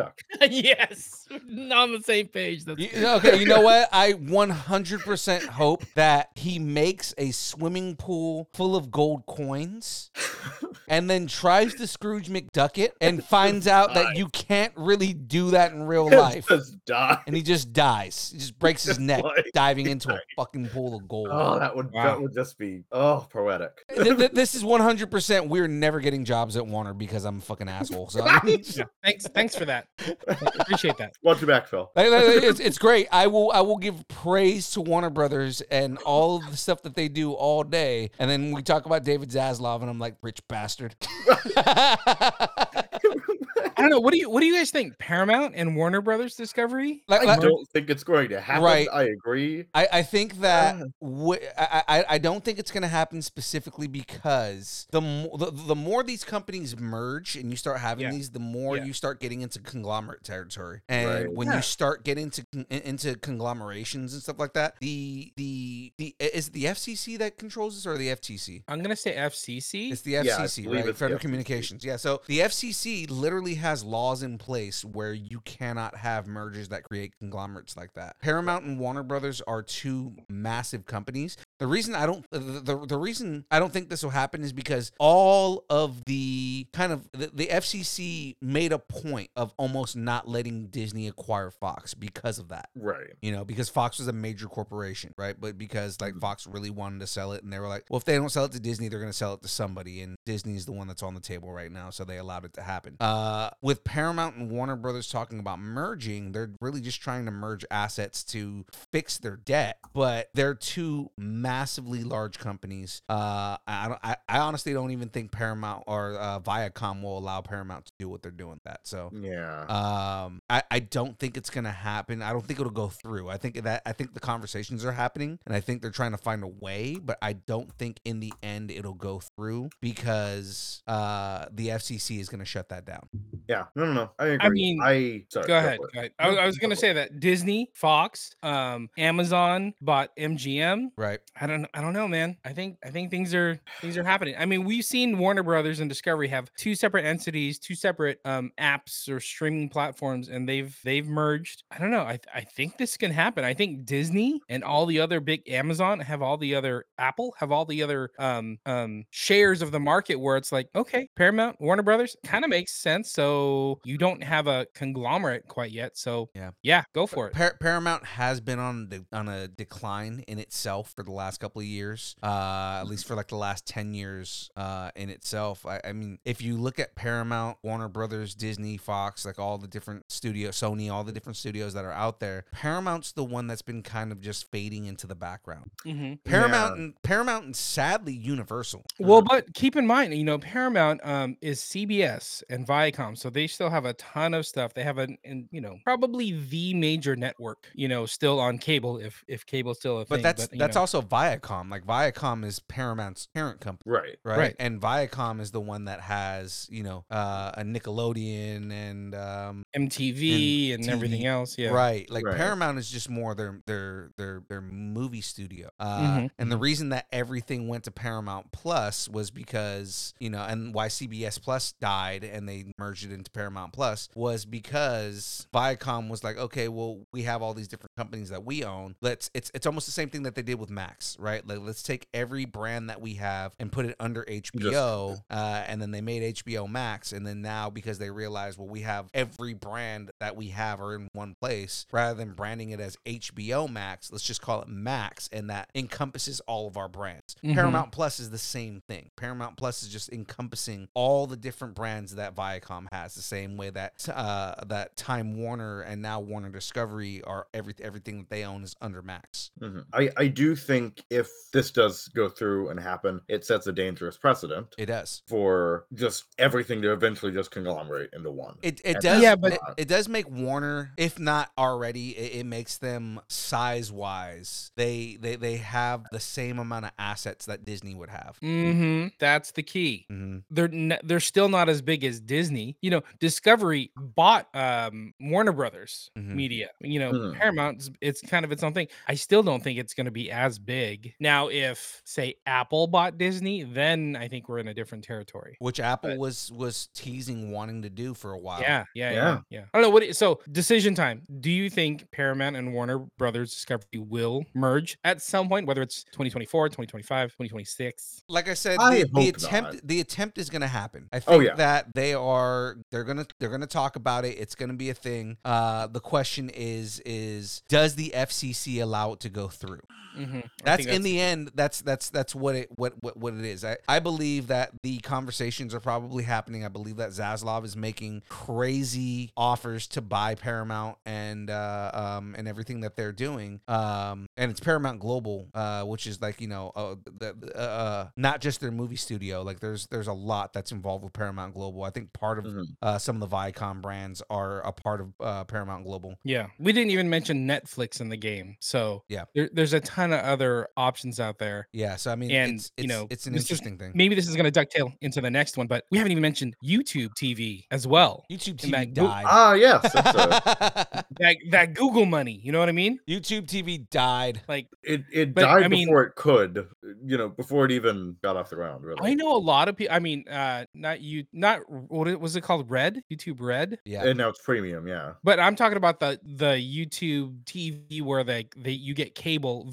from YouTube, you know, and then you can put in all your different platforms and watch it all on on YouTube. I know a lot of people that are that are going to YouTube Live or whatever it's called. Right. But then Um, Hulu instead also has live cable. sports. So Yeah, exactly.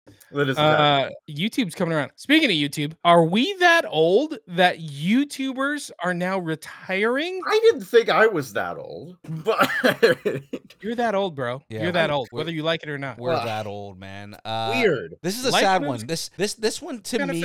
Th- this one to me is as sad as somebody passing away. Now, okay, um, let me get through this, but I I need your I'm gonna need some input from you to Yeah. help frame the conversation. But let me get through this. Uh, the game theorist creator MatPat has announced his retirement from YouTube in a new video titled "Goodbye Internet." MatPat, whose real name is Matthew Patrick, stated that March 9th would be his last day hosting his YouTube franchise. That he will be handing off the channels to someone else. For me, my journey in this place, I always wanted to go out on a high note, he said. And when you stop and look at last year, this has been the best year in Theorist's lifespan. No joke. MatPat created Game Theorists with his wife Stephanie in 2011 as a platform to discuss the lore and wildness theories behind popular video games. The YouTube star eventually launched several spin offs, including film theorists, food theorists, style theorists, and as of January, the game channel alone has amassed 18.4 million Good subscribers. God. Yeah. That is nuts. MatPat explained in his farewell video that he wanted to spend more time with his family, having been uh having been work first for over a decade. That makes that makes a lot of sense. Yeah. You know, I mean, 10 plus years, he was in a different place when he started this. Oh, he definitely was. channel. We'll, we'll, we'll, we'll- I'll, I'll, I'll, I'll mention that once we get to the Okay. end of this. Uh, he also said, I miss the days where I could just sit down on the couch with Stephanie and play video games, and it's not for our content. He continued, or, or I'm playing a game and I'm not thinking about what theories are going to come out of that. I miss it. So he just misses being like a normal person. yeah. right, right. Which You got again, is- is followers, completely, you're not a totally normal person. understandable. Yeah. All right. Young Phil, tell me about About game Pat? theorist, MatPat, the whole thing. So I'm a massive uh game theory, movie theory, uh, film theory uh fan. Like I've I've they they've actually influenced part of what we do uh and like our theme song. Uh when I reached out to the producer that created the our, our theme song, I literally sent him uh the game theory theme and said I want Mm. something similar to this. Mm. You know, uh, MatPat is a dude who uh, he has a video where he explains it, where he uh, he had been laid off and he decided, okay, well, I have all these theories about you know characters in video games and stuff, or you know these different like um, things that I'm put together. So he just started recording videos and uh, started using like rudimentary um, like cuts uh, to to make like funny videos about these theories that he had in in different games. Uh, he talks about how he would just sit inside of his closet for the acoustics and record these vi- the, the the audio for these videos and whatnot, and it took off. Like his his videos, his videos are amazing. I I love MatPat. I, I actually I've I've reached out to him like three times to try and get him come on the show. Uh, and um, yeah, like it. it I, I remember when his channel first started growing, when it was just game theory, and then they came out with the theorists and they started doing uh stuff outside of that and just talking about like anime and talking about different stuff. And then i remember when film theory came out uh and he started like expanding and doing like oh here's a theory from a movie and you know something that became stuff like that. So i mean like matt pat went from being a dude who got laid off was was a college graduate got laid off couldn't find a job to being one of the biggest and most lucrative youtubers out there. Uh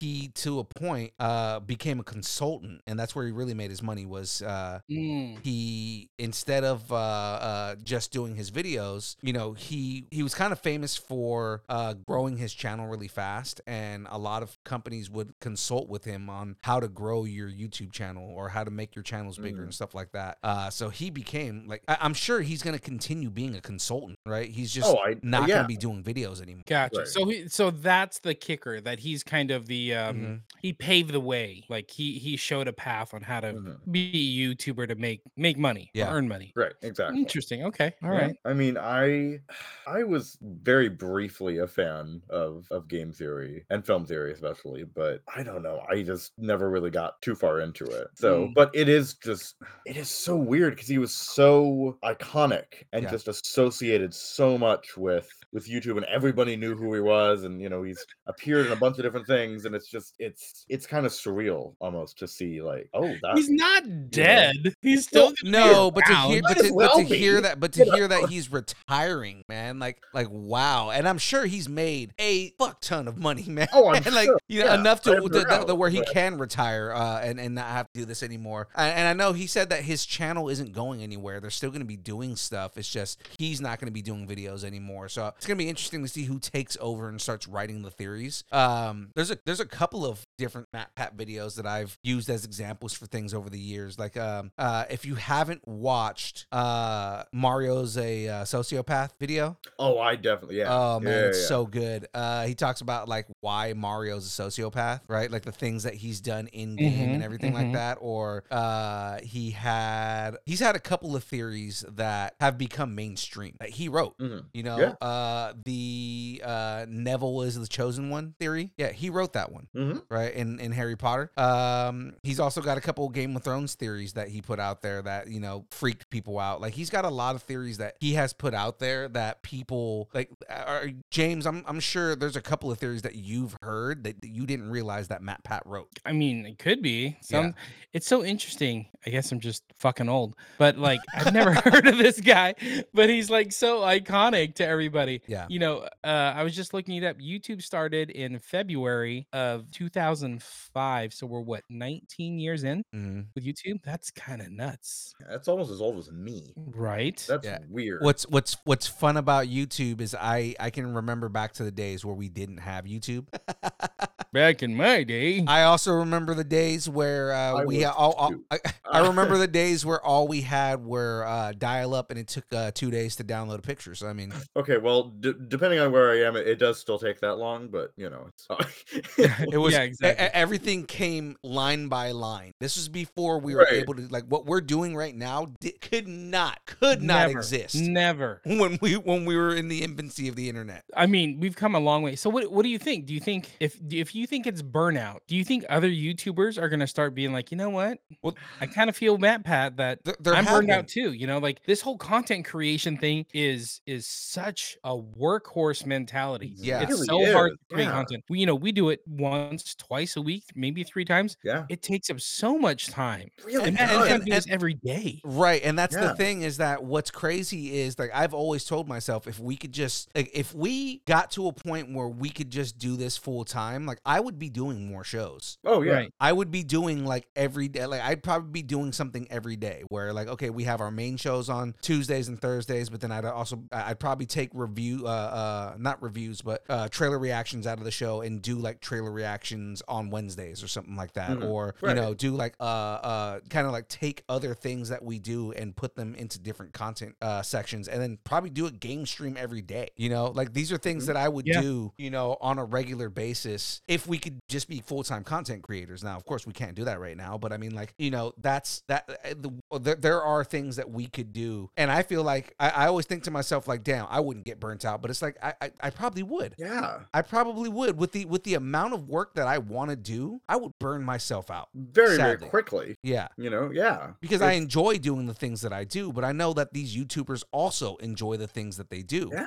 You know, yeah, and and that's the other thing is the bigger the channel gets, the more elaborate things we would do. Yeah. right. exactly. And that's the problem is, yeah, Yeah. everything You know, to get I- higher and higher in I. I, I want to be like my, in my mind. I'm like I want to be. I don't want to be Mr. Beast, but I mean like I want to give away stuff on the level of like Mr. Beast, right? Right, Where right. I'm like, you know, I can just give away a seven hundred dollar Lego kit because why not? right, and it just doesn't affect you. It doesn't affect me, right? Or like I could just give away, uh, you know, go and get like a, a comic book that is, you know, high level graded and go and just give that away because we can, Right. You know, like just give back to the nerd community. Those are things that I would want to do. yeah, Yeah. Yeah. You know, It's Real yeah. quick, shout out to STS Wrestling. What's up? Happy New Year, buddy. How are you? But you know, I was thinking, um, my kids watch Ryan's World, and you Oh, know, he was like, he was making like twenty some million dollars a year. Yeah. past couple years on YouTube, and I see that he's selling his content now or leasing the content to, um, I think it's Pluto TV. You know, one of those like Oh, oh new yeah, yeah, platforms like on Roku yeah, and they just need Oh, yeah. content. So he's just like loaning out his old content. You know, it's like he's making a ton of money. But like, you know, you see the people because because they go behind the scenes a ton. You see the army of people that are working to create this content that looks like, oh, it's just this, you know, eight year old kid playing games with his parents and his sisters.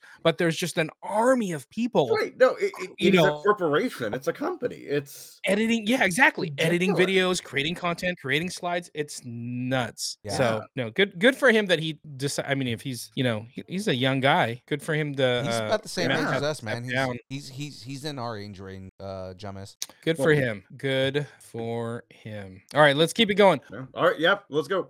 What if Oh, Barbie is coming to the MCU? Huh? Huh? Barbie, Yeah. Yeah. Eh, who's a who's a Barbie girl? Maybe she's a Marvel girl. I don't know. Ah, Come on, Barbie. like let's go to the did there. multiverse. Uh, You got you No, guys no. improv, improv. I give you props. Okay. there you go. yes. Um, Marvel Studios is already developing the third season of their What If animated series, and it was revealed that Barbie star America Ferrera has joined the cast cast in a mysterious role. Hmm, interesting. That we've kind of already seen. Uh, the casting news was revealed by creative team Matthew Chauncey and AC Bradley during the interview on the uh, shout out to Comic Book Comic Books Phase Zero podcast. Uh, who is it? Brandon Davis. Brandon Davis. Shout out to Brandon That's Davis. Brandon Davis, yeah. It's been revealed from that Ferrera will be voicing a character named Ranger Morales. This is a ch- character that has appeared briefly in the comics, but they say for that series she is almost an original character. Chauncey said, just for the clickbait, her last name's Morales. People got very excited about that. Oh god. Uh, we actually got our first look at Ranger Morales in the What If uh, season three clip that was previously released, featuring Red Guardian and Bucky Barnes, aka the Winter Soldier. That being said, let that process in your brain that her her last name is Morales. Will her last name of Morales weave into a spider web of MCU rumors? Eh? Uh, uh, Mi- Miles Morales. yeah, Lee- yep, yeah. yep, no, work yep, on it. I- Miles I- I- Morales. work on I see that. Uh, I mean, I guess They have the last name. They have the same last name. I, I Right. guess if they want to try and find a way to make, I don't know, make her related to to Miles Morales in some way, like maybe Ranger Morales is his aunt or something like that. I, or right, it could be his his aunt or whatever. It could be a variant. This is going to be complicated. It could be a variant of Miles, who's a woman somehow and never got bit by the spider. Maybe. Ooh, look at you. could be. His aunt may be related. Oh, Get it? Ha, Get it? ha, ha. I see what you did there. say it's Ranger Mayral. Oh, no. Oh, uh, I'm I'm I'm looking on. I'm sorry. I'm just I'm looking on uh on Instagram and uh Crumbum, our guest from last Thursday, he said Link is dead is my favorite. Uh, talking about MatPat's theories. Hmm. Wait, say it again. Uh, the Link is dead theory. Oh yeah, Link yeah, is yeah. dead. From Yeah. Zelda? from Zelda. So Yeah. there, there's a theory that Majora's Mask uh, is Link in the afterworld going through the uh, the the seven stages of grief. Oh yeah, yeah, yeah, yeah. Yeah. I've yeah, yeah. I've seen that one. I might have to check that out. Yeah, Yeah, yeah, that's right. now I'm thinking about Link being dead. Is it is it like mean, a, my- a my sixth favorite- sense type right. thing? it was what? Is it like a sixth sense type thing? No, it's it's uh it's Link going through the si- the, the seven stages of grief post mortem. So like he's in the afterworld and he's just it's basically the, the the game is supposed to be him coming to terms with his own death. Ooh, yeah, it's it's great. It's a crazy theory, man. Like again, Matt Mm. Pat's theories are are, are awesome. Yeah. My favorite personal theory about Legend of Zelda, it's not MatPat, is the insanity of Unraveled. So Oh yeah. if you haven't seen that, it's amazing. Huh? The, the whole entire Zelda time uh un- unraveled. It's a whole thing. It's Oh, okay. it's yeah, it's a series of uh, ridiculousness. So yeah. So, Sorry, I, I spent the last send three it to you years. later. I spent the last three years watching uh, Ryan's World on YouTube. and that's it. so I don't I don't even know. I You're don't good. even know what's happening. Oh I'll- man. I'll send it to you. Uh, So in more MCU news, it was recently revealed that Steven Yeun has exited Marvel's Thunderbolts, which he was attached to play Sentry in. The Hmm. actor is now the, the actor has now addressed his departure in a recent interview with Variety and confirmed that the Hollywood strikes were one reason behind the decision to drop out of the Marvel movie. Yeun said, "I think for me, time passing and things shifting kind of pulled me out of it. But Jake Schreier, I know is going to do an incredible job. It took a lot of drafts. It took a lot of drafts on email to make sure that I conveyed the sincerity of how sorry I was to have to back out. Uh, so will we still get Sentry in the MCU?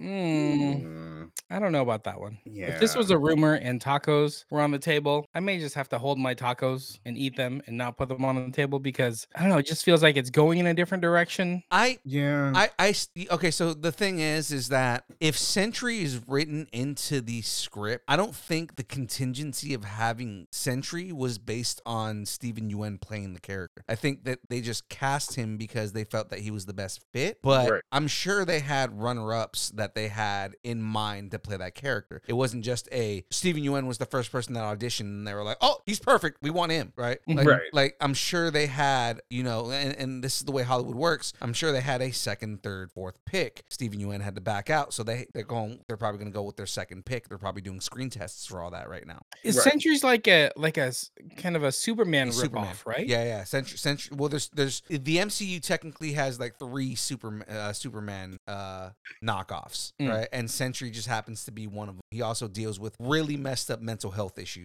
So I mean, like, Right. yeah, Sentry Sentry is a Sentry is kind of a messed up character, Mm. but You know, I just, I just, um, because it's Sentry in watching- the Void. So I mean, I was just thinking, I'm like, I need a Superman type character, somebody big. We we've been watching the new season of Reacher mhm. with um Alan, Alan Rich- Richmond. Richmond Mhm. Ritchson. Um, and I want to see him get like hugely popular because he's a great actor. He's huge physically. Yeah. I, I need to see him in more stuff. Well, we talked about it last week that he is um he is trying he's trying to be Batman. He wants to be Batman. That's a big Batman. Yeah. But th- that's how big Batman actually is. In the comics, he's 6'3, like 280 pounds. Right. He's he's imposing. Yeah, Batman is massive. The only thing is, is is David Corenswet also that massive because Superman is about the same size as Batman in the comics. Right. Which means Superman is also about 6'3, 250 to 280 pounds. Right. Which that that checks out. Yeah. you know, like he they, they need to be like tall, massive dudes. And. Remember him in um Titans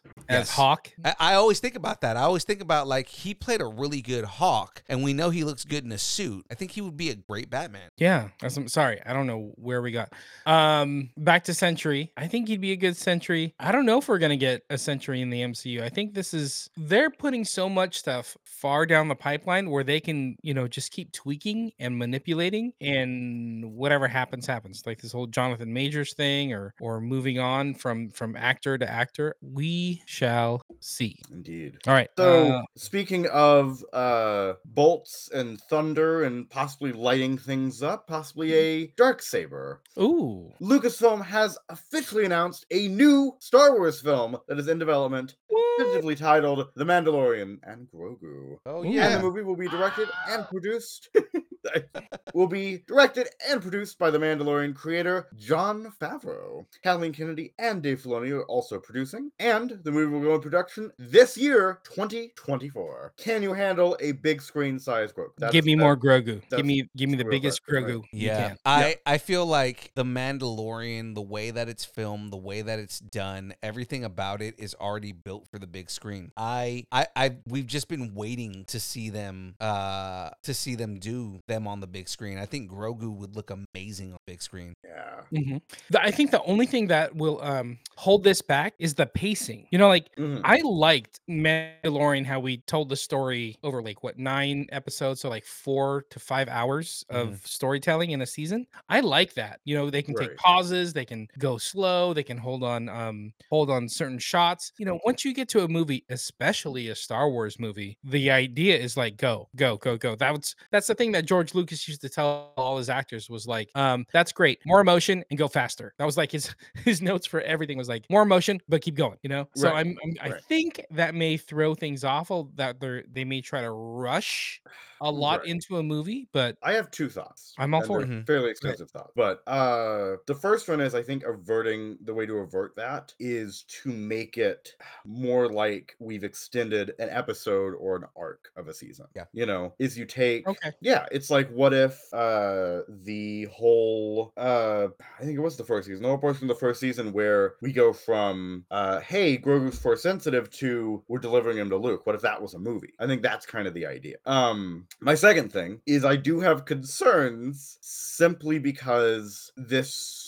seems like a cast route to me. Oh yeah. It, it really does. And I I don't think there's any way you can deny it. As well, I don't want this to deny Filoni season four. What I'm really Yeah. hoping did not happen, and it may have happened, uh, that where we're like, well, we're not making enough money off Mandalorian, or we're not doing whatever, or we're not, you know, we haven't had a movie or something. And they're like, hey, Dave, make season four into a movie, go, you know? And it's Yeah, and it's not gonna work because it was supposed to be paced a certain way, and then Right. he's like, oh, I've got to retool all this, whatever. And we're gonna deprive Dave Filoni of the actual storytelling he wanted to do, paced the right way for season four, and make it a two and a half hour movie instead. Right. That's my big concern is that it's not going to be good simply because it was supposed to be a series. Right. Right. Right. It's kind of the reverse situation of Obi Wan, where they had to retool it into a series, and so it felt really uh, long and really dry, and they had to keep adding things in where it would have been better as a movie. So I don't know. I still think it's going to be good just by virtue of who's writing it and the characters Right. and how much people care about these these characters. Mhm, But mhm. it it does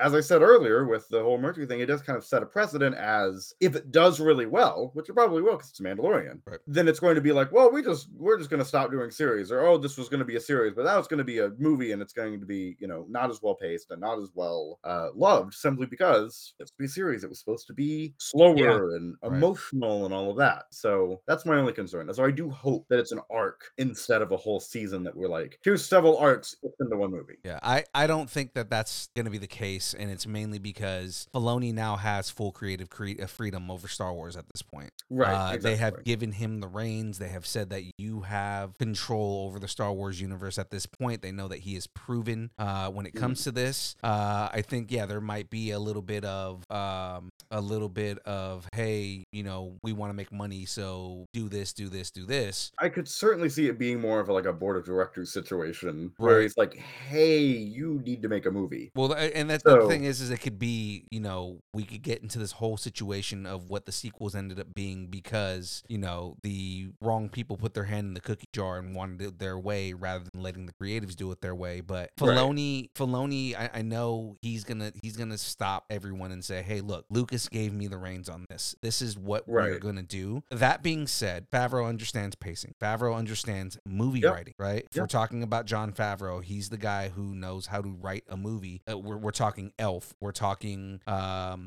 uh, just uh, uh, Iron Man. Like we're, we're we're talking like you think of any movie that Jon Favreau has written and directed, and they've all come out great. So I don't think they're gonna Yeah. have an issue with pacing on this. I think what this is gonna end up being is a capstone to a season. I think that this is gonna Mm. be season four is going to end with an unresolved arc Hmm. and the movie is going to be what resolves everything. I think that they're going to Ooh. do an extended final episode and it's going to be a movie. Yeah, yeah, Like could it. be. I like it. You said uh Jon Favreau, like everything he does is great, and I just the first thing that popped in my head was Elf, and I thought of like, "Bye, Grogu. Hope, you, find, your dad."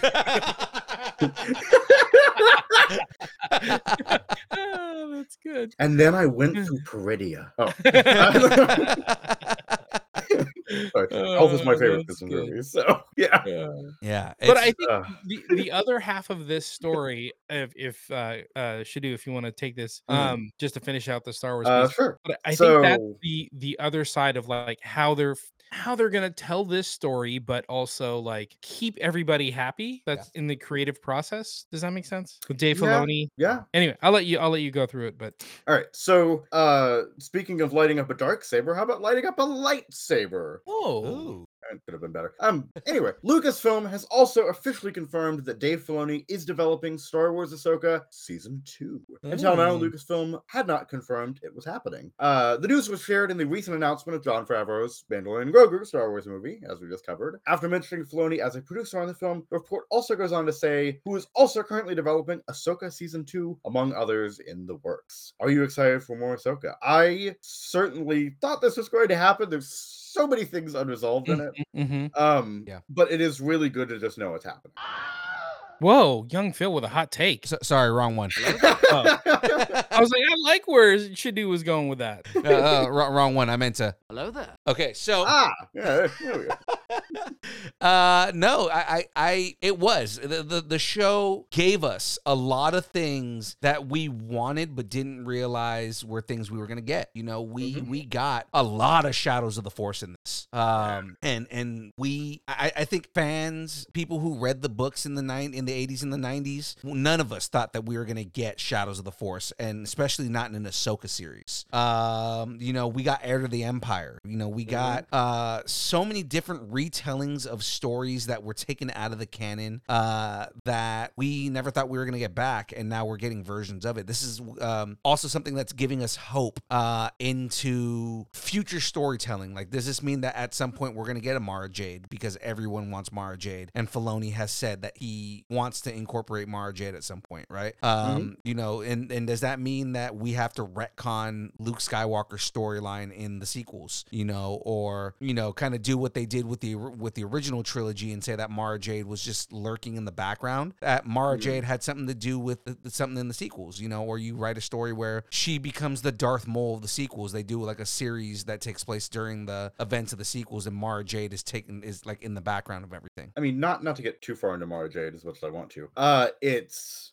there is a whole 30 years too. Yeah. That we've only explored the Mandalorian, but there's so much more there that we don't know what Luke's doing. I mean, we know he's building a Jedi temple, sure, but he's got to go off and do other things. Who says he can't meet Mara Jade at some point? Or maybe she was an Inquisitor or something who Right. survived. Right. You know, You so know. there's there's a lot of room to fit her in if if we wanted to. Yeah. I mean, I I, I So- want the hand of the uh, the hand of the Empire storyline and see Right. I well, her- could be like she she could be the new Grand Inquisitor. Right. Or something. Well, I mean, like you know, I, I, I want to see that relationship between her and and Anakin. Right. You know what I mean? Where like the animosity between her and Anakin when Anakin finds out that uh, the Emperor has another apprentice and she's a Sith assassin, and it's like it pisses him off to all hell, right? Like, Right, like that's right. that, I, I want to see that relationship and and you know her trying to bring Luke down to the dark side and then coming to the light herself. Right. You know, uh, I want to see. You know, obviously, there's no heirs to to Luke, and he doesn't seem melancholy enough to have been through. My children were taken from me. Right. I, know. I don't think he necessarily had kids with her, but it was I could definitely see there have been a relationship there of some Yeah. sort. I mean, I, I, you know,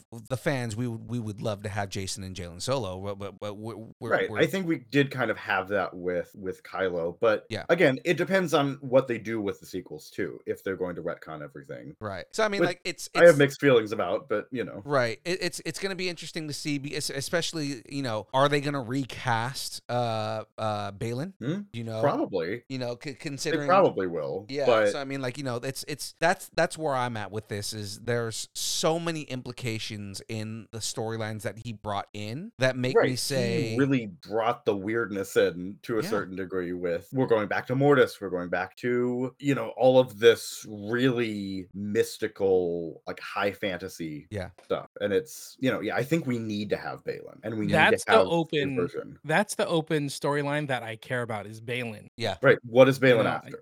Exactly, exactly. That's what I care about. You know, Ahsoka, you know, Sabine, yeah, they'll, they'll get back. Cool, I'm not gonna worry about right, that. Exactly. What, what's Baylan up to? That's what I want to know. Um, yeah, no, it's um, no, I I think that the whole Baylan situation is kind of a Kang situation in a way. I mean, Yeah. not you know, it's it's similar at least. It's you had this actor that was so good at chewing up scenery and being dramatic and yes, they feel irreplaceable, and yet you have to figure out a replacement now. And so I I definitely think they'll do a replacement with Baylan. I just don't know who that would be. right. So totally it'll agree. it'll be interesting to see who they do, or they you know kind of keep him off screen for the whole season, and then we see him at the end or something. I I, I don't know. We'll see. But I'm just very happy it's Yeah. happening. Yeah. You know, if we pull back and look at this, and you know, there's been a lot of weird stuff with Star Wars announcing movies, announcing directors and trilogies, and then you know, pulling back on it and that sort of thing.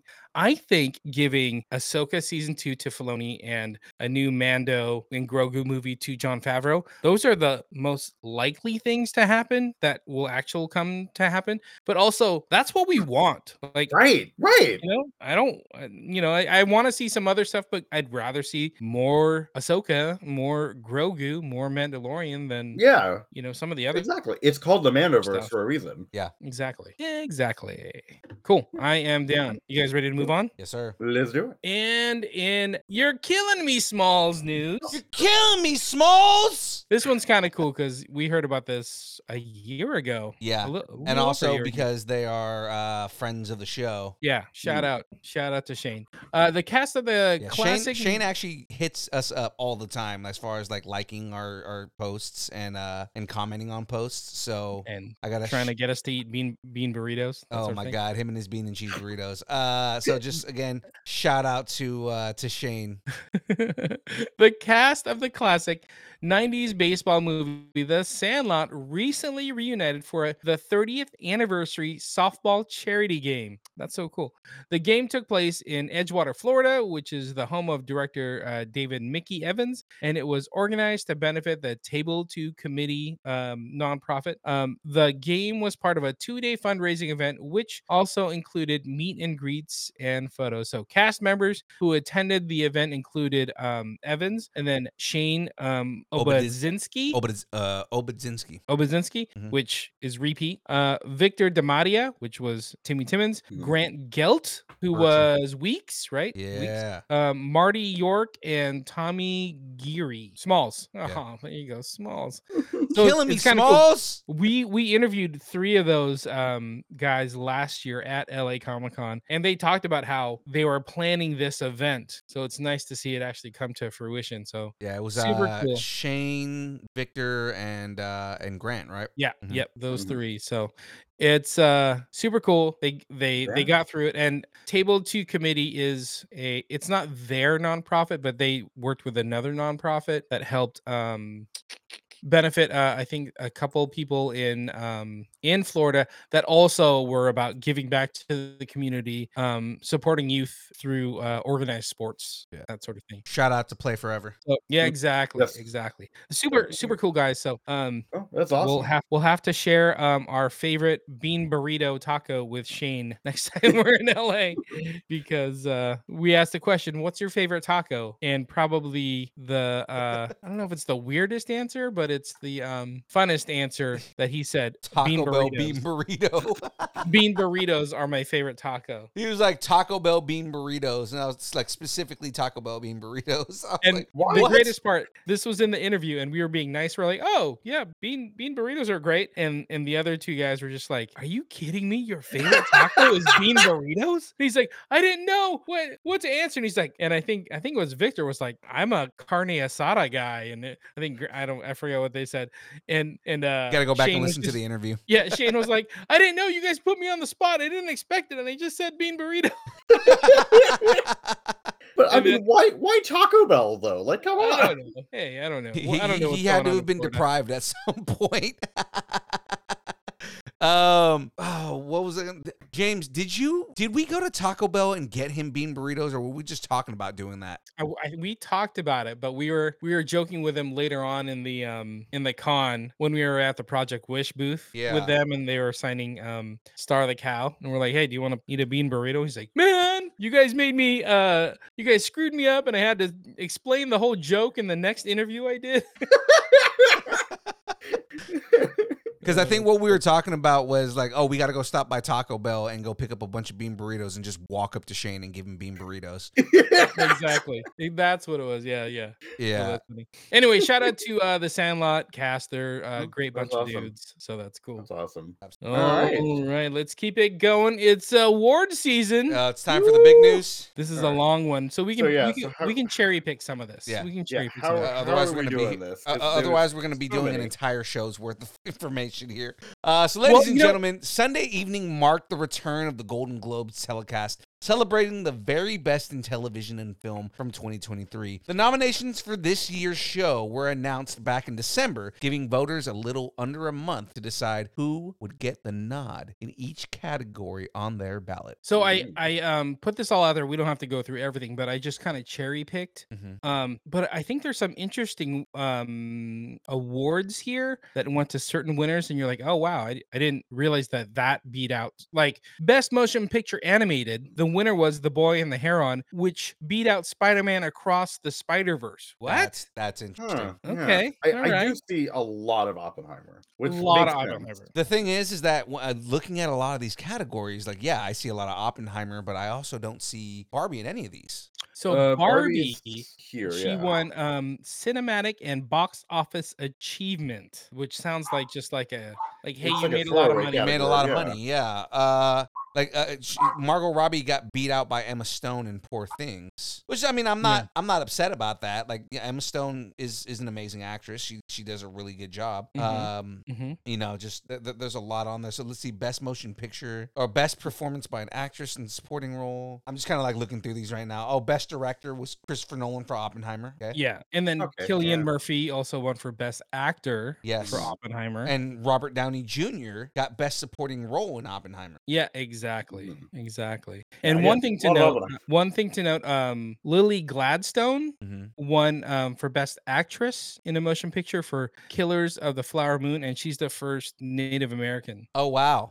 Um, win, Barbie um, won Golden the Globe. best original song as well. Yes. You know what's crazy though is uh so best score was Ludwig Göransson uh, for Yeah. Oppenheimer. Uh if you guys are like, ah, that name sounds familiar. Uh he's also the dude him. who did Black Panther. He's also Mm-hmm. the guy who created the iconic theme for The Mandalorian. yeah. Yep. So that was nice to see. Love him. Yeah. That was nice to see. Um, He he's a There's great new succession. A lot of a lot of here, succession, Too. yeah. Uh, a lot of s- bear. Before before we get off movies, uh, it was cool to see that Paul Giamatti won for The Holdovers. yeah.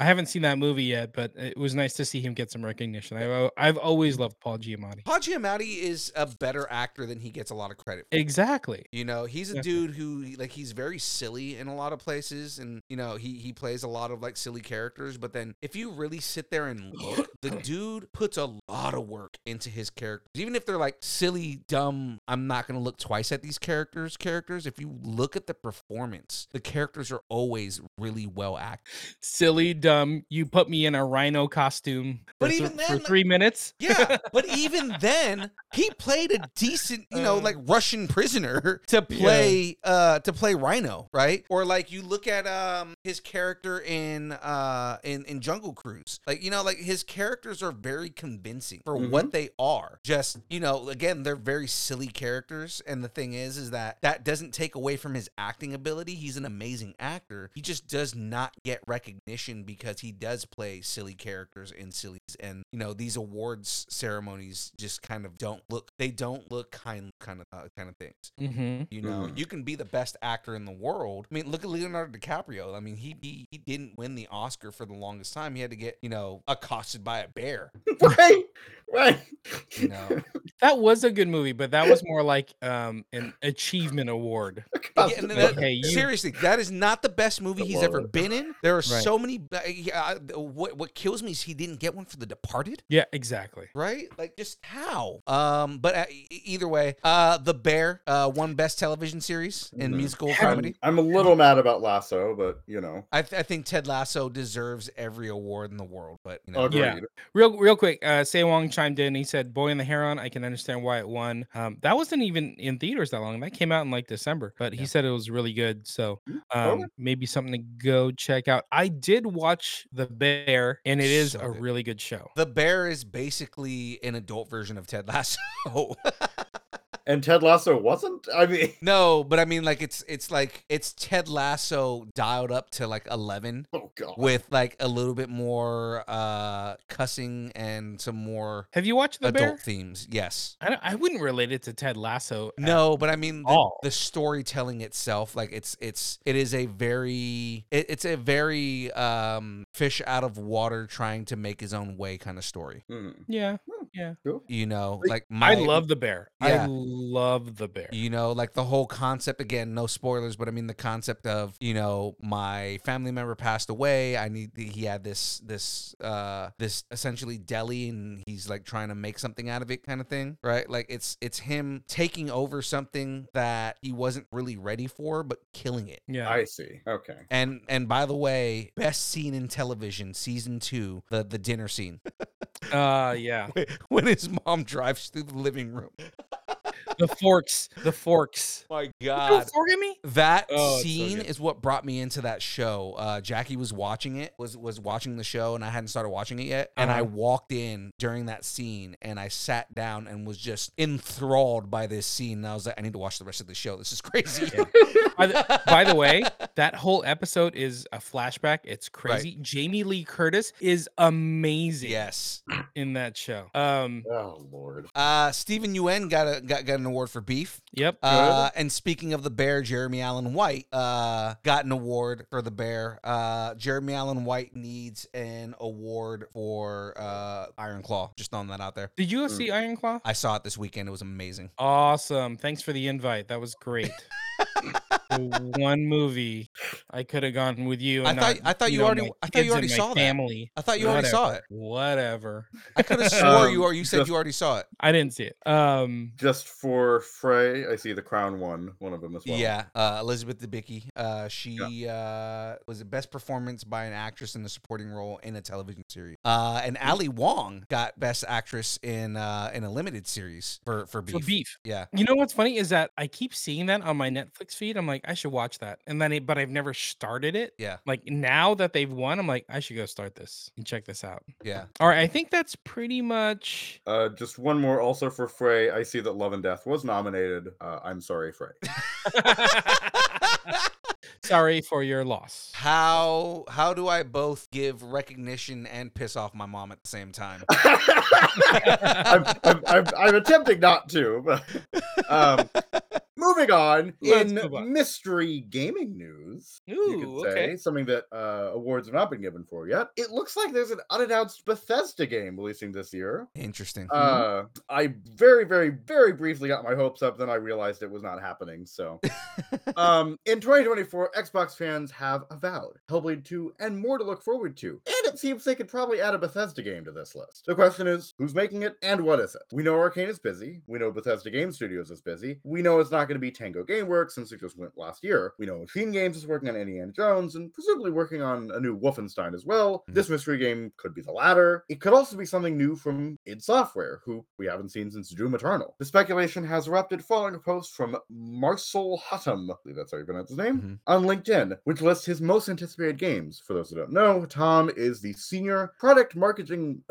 senior product marketing manager GSA at ZeniMax Germany. Okay. ZeniMax is the parent company of Bethesda. Right. In this list, he teases a TBA game. Presumably, the unannounced game, the only unannounced games he knows about are Bethesda games. So, Indiana Jones, Doom, any ideas on what the mystery game could be? Oh, that is that is hard to call. Um, it because the thing is, is that Bethesda nothing's leaked on this, right? And usually they would have leaked something by now. um, so I mean, it's kind of interesting to see like what it's gonna be. Um, I mean, we already know Indiana Jones is coming. We know. I mean, Doom could be like a, another installment into the Doom series. Could could be there. Uh, it could be the, the Wolfenstein. Uh, the the last Wolfenstein game. I didn't I didn't completely hate it, but it was a little repetitive, and I think that's something that a lot of people in the last uh, um, Wolfenstein game kind of like took, just didn't like. Was you know they needed th- th- they felt like they needed something to to make that uh um to fix that franchise. You know what I mean? Mm, yeah, yeah, yeah. So I don't know. I mean, I was like, again, I see, I see Bethesda, and I'm like, new Fallout, new Elder Scrolls, you know. But and that's actually what I was Well- just thinking right now too. Is it could be a new Fallout? Uh, we're probably it could be, We're probably Isn't Fallout due- getting a TV show? Uh, They yes, are, they are. would They just did the trailer. yeah, which would be great. And again, we're still waiting for Elder Scrolls Six. Synergy. I'm just, Yeah. I'm, Um, I'm I'm almost giving up hope here, but you know, we'll see. Again, yeah, it's the fact they're not making a big deal out of it is weird too. yeah. I- Yes. So I do wonder The- the- what I'm- it could be. and, and that's I- the thing is that uh, like what I was saying, like a, a Fallout, they need something to to make the fans not hate them for Fallout seventy six. Right. Right. you know I mean? And the uh opinions about Starfield as well. They need something to redeem themselves a little bit too. I, I'll be And honest. I didn't finish Starfield as as good of a game as it was. Um, it's it's one of those things where sometimes you just want simplicity in a game, and it is Right. very complicated. Yeah, I mean a lot of the again, but a lot of the reviews about Starfield were not very good. Right. And that's why I was so hesitant. I'm so hesitant to get it is because I'm like, I don't know. I think you Um, would like it specifically because Okay. I know, especially as a D and D player, Oh, It yeah, is yeah. very, very involved. If you were to get into like, like say, if you were playing Mhm. like a very deep uh uh campaign in D and D, Gotcha. And I'm a like- big like Elder Scrolls fan. too, Yeah. so I love it. I'm sure. yeah, like this game is very, very, very involved. Uh, everything has everything. You can pick anything up. Everything has a purpose. You know. Okay, um, good. I love it. All right, yeah. then I'm totally gonna buy it. You know, Sounds you like have the, to. the you- newest Zelda. Yeah, you, you, you, you have to manage uh uh you have to manage your inventory, you have to like, you know, you actually have to go out and like mine for resources in order to build build certain things and all that. Like Ooh, you know, alright. there's a lot of resource management in the game and whatnot. I'm um, into it. It sounds it sounds like Skyrim, so I'm Yeah. I'm there. you know the fighting uh is it's not bad but at the same time it's kind of like it's almost a pain in the ass as far as like when you like like, like, take like destiny right or Mhm. uh, Right. obviously like a call of duty where like you know eh, you can you can customize your weapons to Right, your right, liking you don't really get that in this game like you Oh, get some cus- you get some customization Mhm. um but it's like you're very limited on the things you can customize and like it's kind of a pain to like get to a se- to, to a point where you can customize things Oh, I see. You know, that's, like- I mean, that's that's an odd choice from Bethesda simply because Fallout was so into the customization, and you know, Skyrim to a certain degree, it was very limited. I yeah. it may just be concur, that i haven't gotten that far like right, that far right. It could game. just be a yeah, you but know? there shouldn't be such a barrier to it either. yeah So you hmm. know. and Anyway, I don't know. I worry that the I don't worry. I don't know. This might be a smaller release. That's why they're not making a big deal out of it. right It could be just a smaller thing or connected to a larger franchise, but just oh, it's a little whatever. So I don't know. We'll hmm. see. right right right All right. So I don't know. well that was our last news story. That was it for the news, guys. So uh, let's let's move on to the, the the the last segment we've got going on here, guys. Uh, it's time to break it down. Break it down. And the graphics still have not been updated. Still haven't gone that far. Thanks, thanks, graphics department. Still waiting on the right. graphics department. Season two of What If arrived amid the 2023 holiday season. The nine episodes were each released one a day at a time from December 22nd through December 30th. A third season has been greenlit, though no release date has been set. While some episodes are stronger than others, all of them find a creative way to explore their particular permutations of the multiverse. Hayley Atwell's Captain Carter continues her run as the series' unofficial poster child. So, what were you guys expecting? I Out of will what say if going into something. this? Sorry, I will say something before we get into this. Yeah, yeah, please, please. I please. have not finished this yet. I need I am on the last two episodes, so I'm going to duck out when we get there. Okay, no worries, no worries, Uh, man. only because I don't want to get spoiled. But what I've seen so far, it's amazing. Yeah, I was no, expecting it to be to be really good. This season is so good. Well, you know, we don't have to cover this as like Easter eggs, you know, Yeah. that we normally do. We can just talk Mhm. about it as a whole Yeah. and talk about pieces that we liked. Yeah. Um, there Mhm. was certain episodes I liked over others. Um, Right. going back to what the what I was expecting out of the series, I think it took me in a different direction than I expected, and I like that kind of um, unpredictability Yeah. that What If brings. You know, to to the MCU storytelling. I I like that.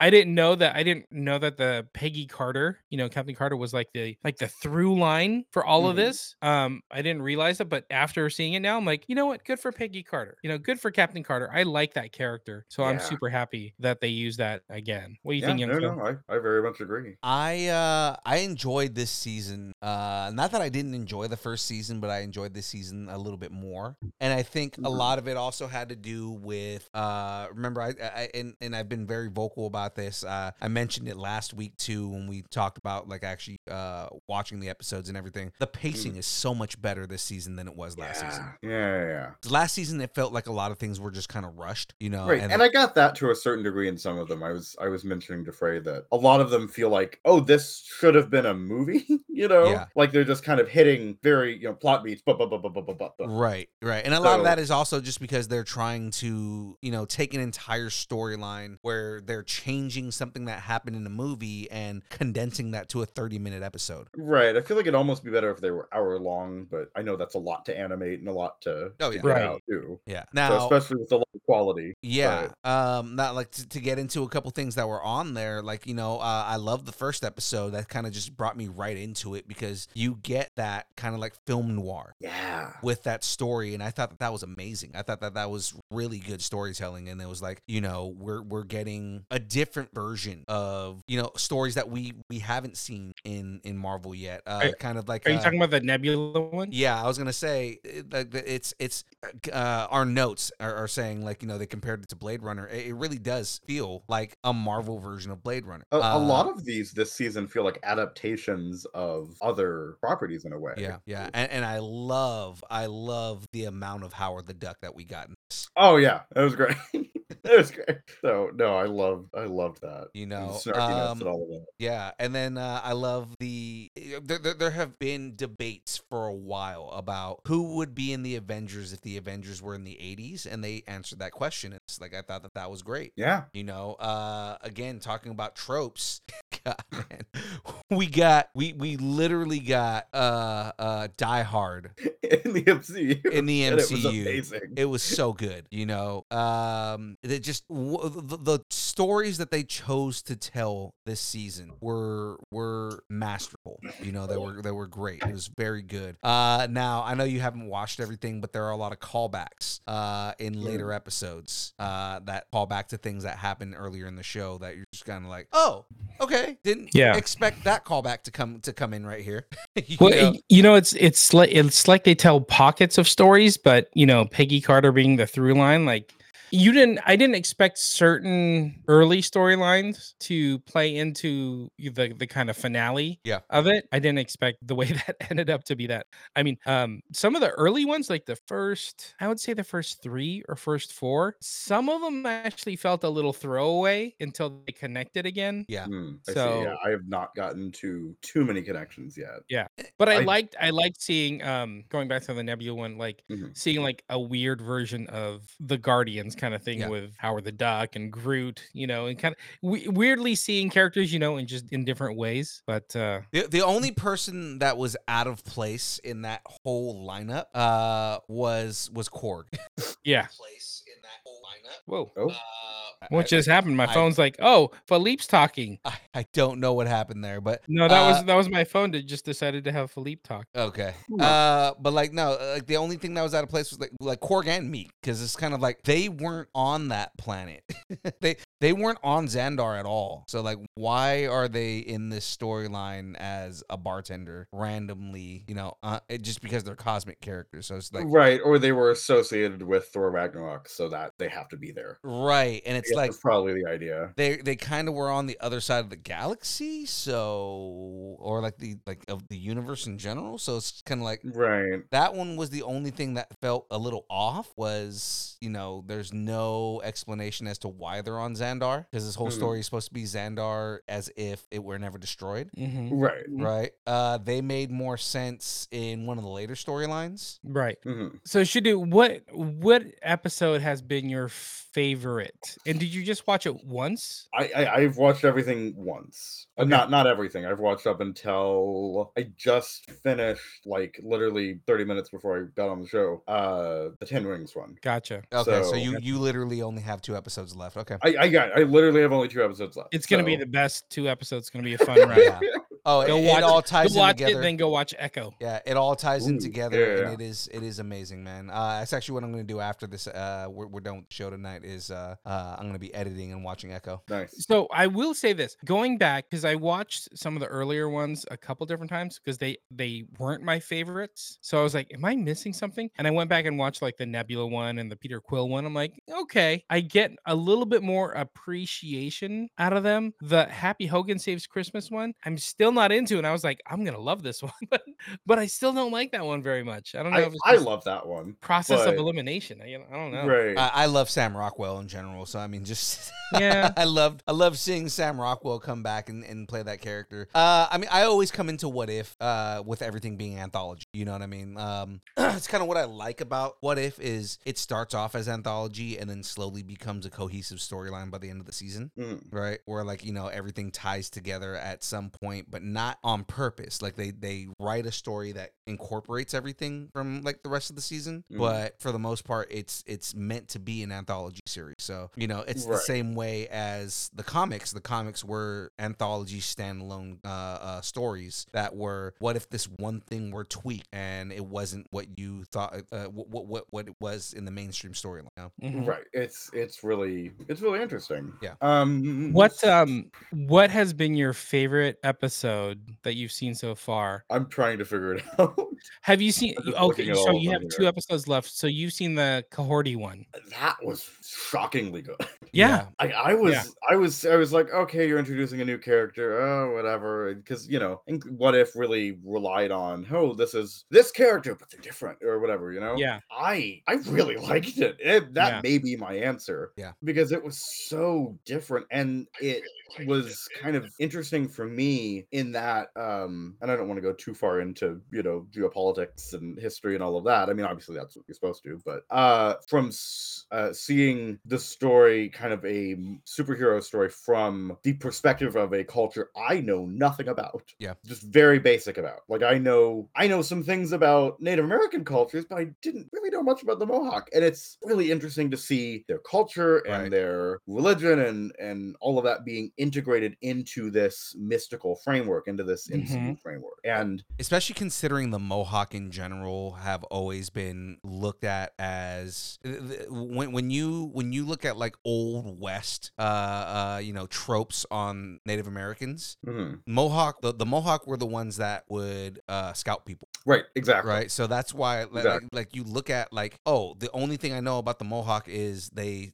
you know when they when they kill someone in battle they scalp them but you don't know about like kind of their entire story and I love that they didn't go up against the English they went up against the Spanish which is way Right. worse you know right which um, again is is interesting and that too it's seeing it's seeing uh i don't want to say white people as as bad guys but seeing the spanish the Spanish are white as- people well, well Spanish right, are white I, people. I know i'm just saying i don't want to do a whole yeah it's it's interesting seeing white people as the bad guys Yeah. so much in that it it is so much from their perspective it's like well of course they are Yeah. you know And i mean obviously i agreed with that beforehand but it's like of course they are you you you burnt a village to prove a point Right. This this also know? takes place in the 15th century, which is you know this is Spanish Inquisition. This is Exactly. You know, And Spain of trying to take be like, over oh, they're everyone." devil worshippers. We got to murder them all. right. It's just and getting into that, and yet they were still able to integrate all of the mythology and the whole the Fountain of Youth and all of that. Yeah. Saw Queen Isabel. Like it's really it's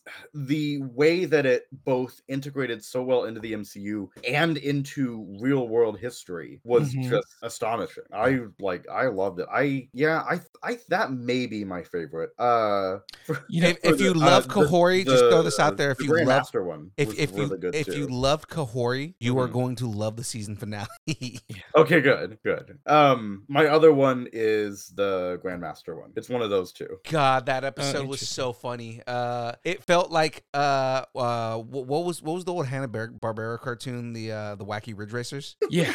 It felt like Wacky Ridge Racers with Marvel characters. Yeah. And the Tony Stark in that was great. Oh, what's the name of the actor that plays uh, Tony in that? Um, I I forgot, but he was great. It, he you know, it didn't sound exactly like you know Robert Downey Jr., but the the he gets the essence nuances of down. Tony Oh, it was Stark. great. He was had kind of the improv down. Yeah. Yeah. He definitely Um, gets the nuances of of Robert Downey Jr.'s performance down. Uh, uh, it's it's it's. I mean, yeah, it's obviously not Robert Downey Jr. You can kind of tell in the voice a little bit if you're like listening to it, but he really does get that feeling down. Uh, and it's it's it's a really good job. It's the same as the actor that plays uh, Steve Rogers. You know, gets that that that yeah. that feeling down, like feeling like it's Um, Chris Evans. The other one, and this is a probably recency bias, but the Hela one was really good too. Yeah, yeah.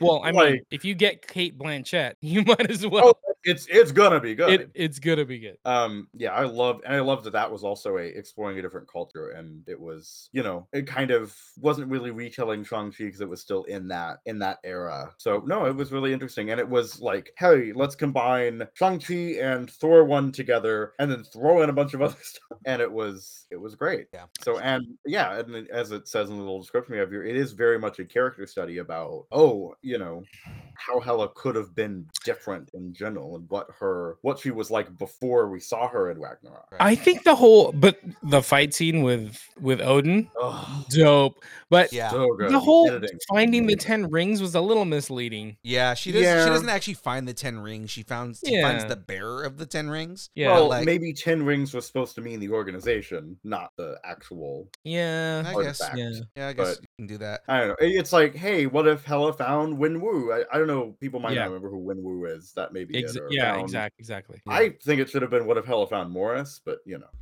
Morris, dude. that's you that's know what my literally what it favorite one? is.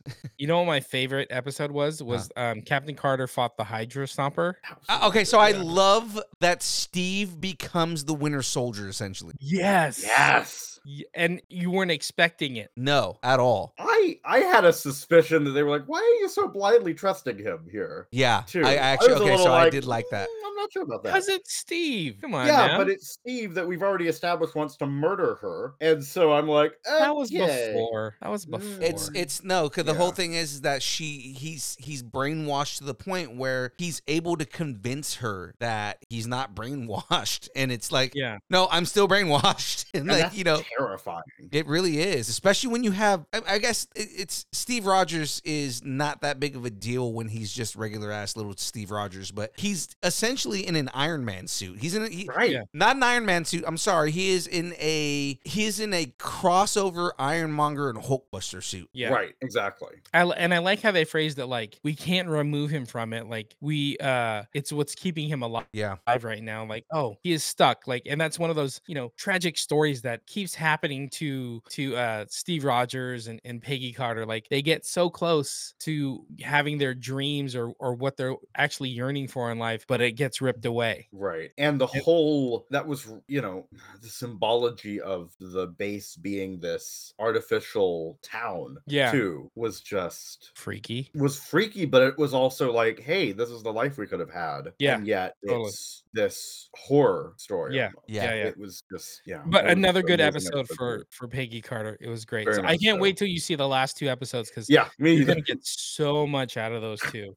So, um, oh yeah, you haven't seen 1602. It's gonna be great. So I can't wait. 1602 is a really good episode, uh, but again, the season finale is also really good too. So I, I'm excited for 1602. Uh, how much of a history nerd I am, and yeah, how much. I did you got out read of the books? Did you read Neil Neil Gaiman's 1602? Nope, never did. Oh, it's so good, man. Nev- The I book was- but good. good because you know from Look, what I hear, you're going it's praised. to okay, so I'm sure, and my mother already knows this, so she's not going to murder me. But if you guys want to come murder me, you can. Uh, Mhm. I was never really a comics person Oh. before the MCU happened. I'm still not. So That's yeah, totally okay. Totally okay. I'm just using Fray.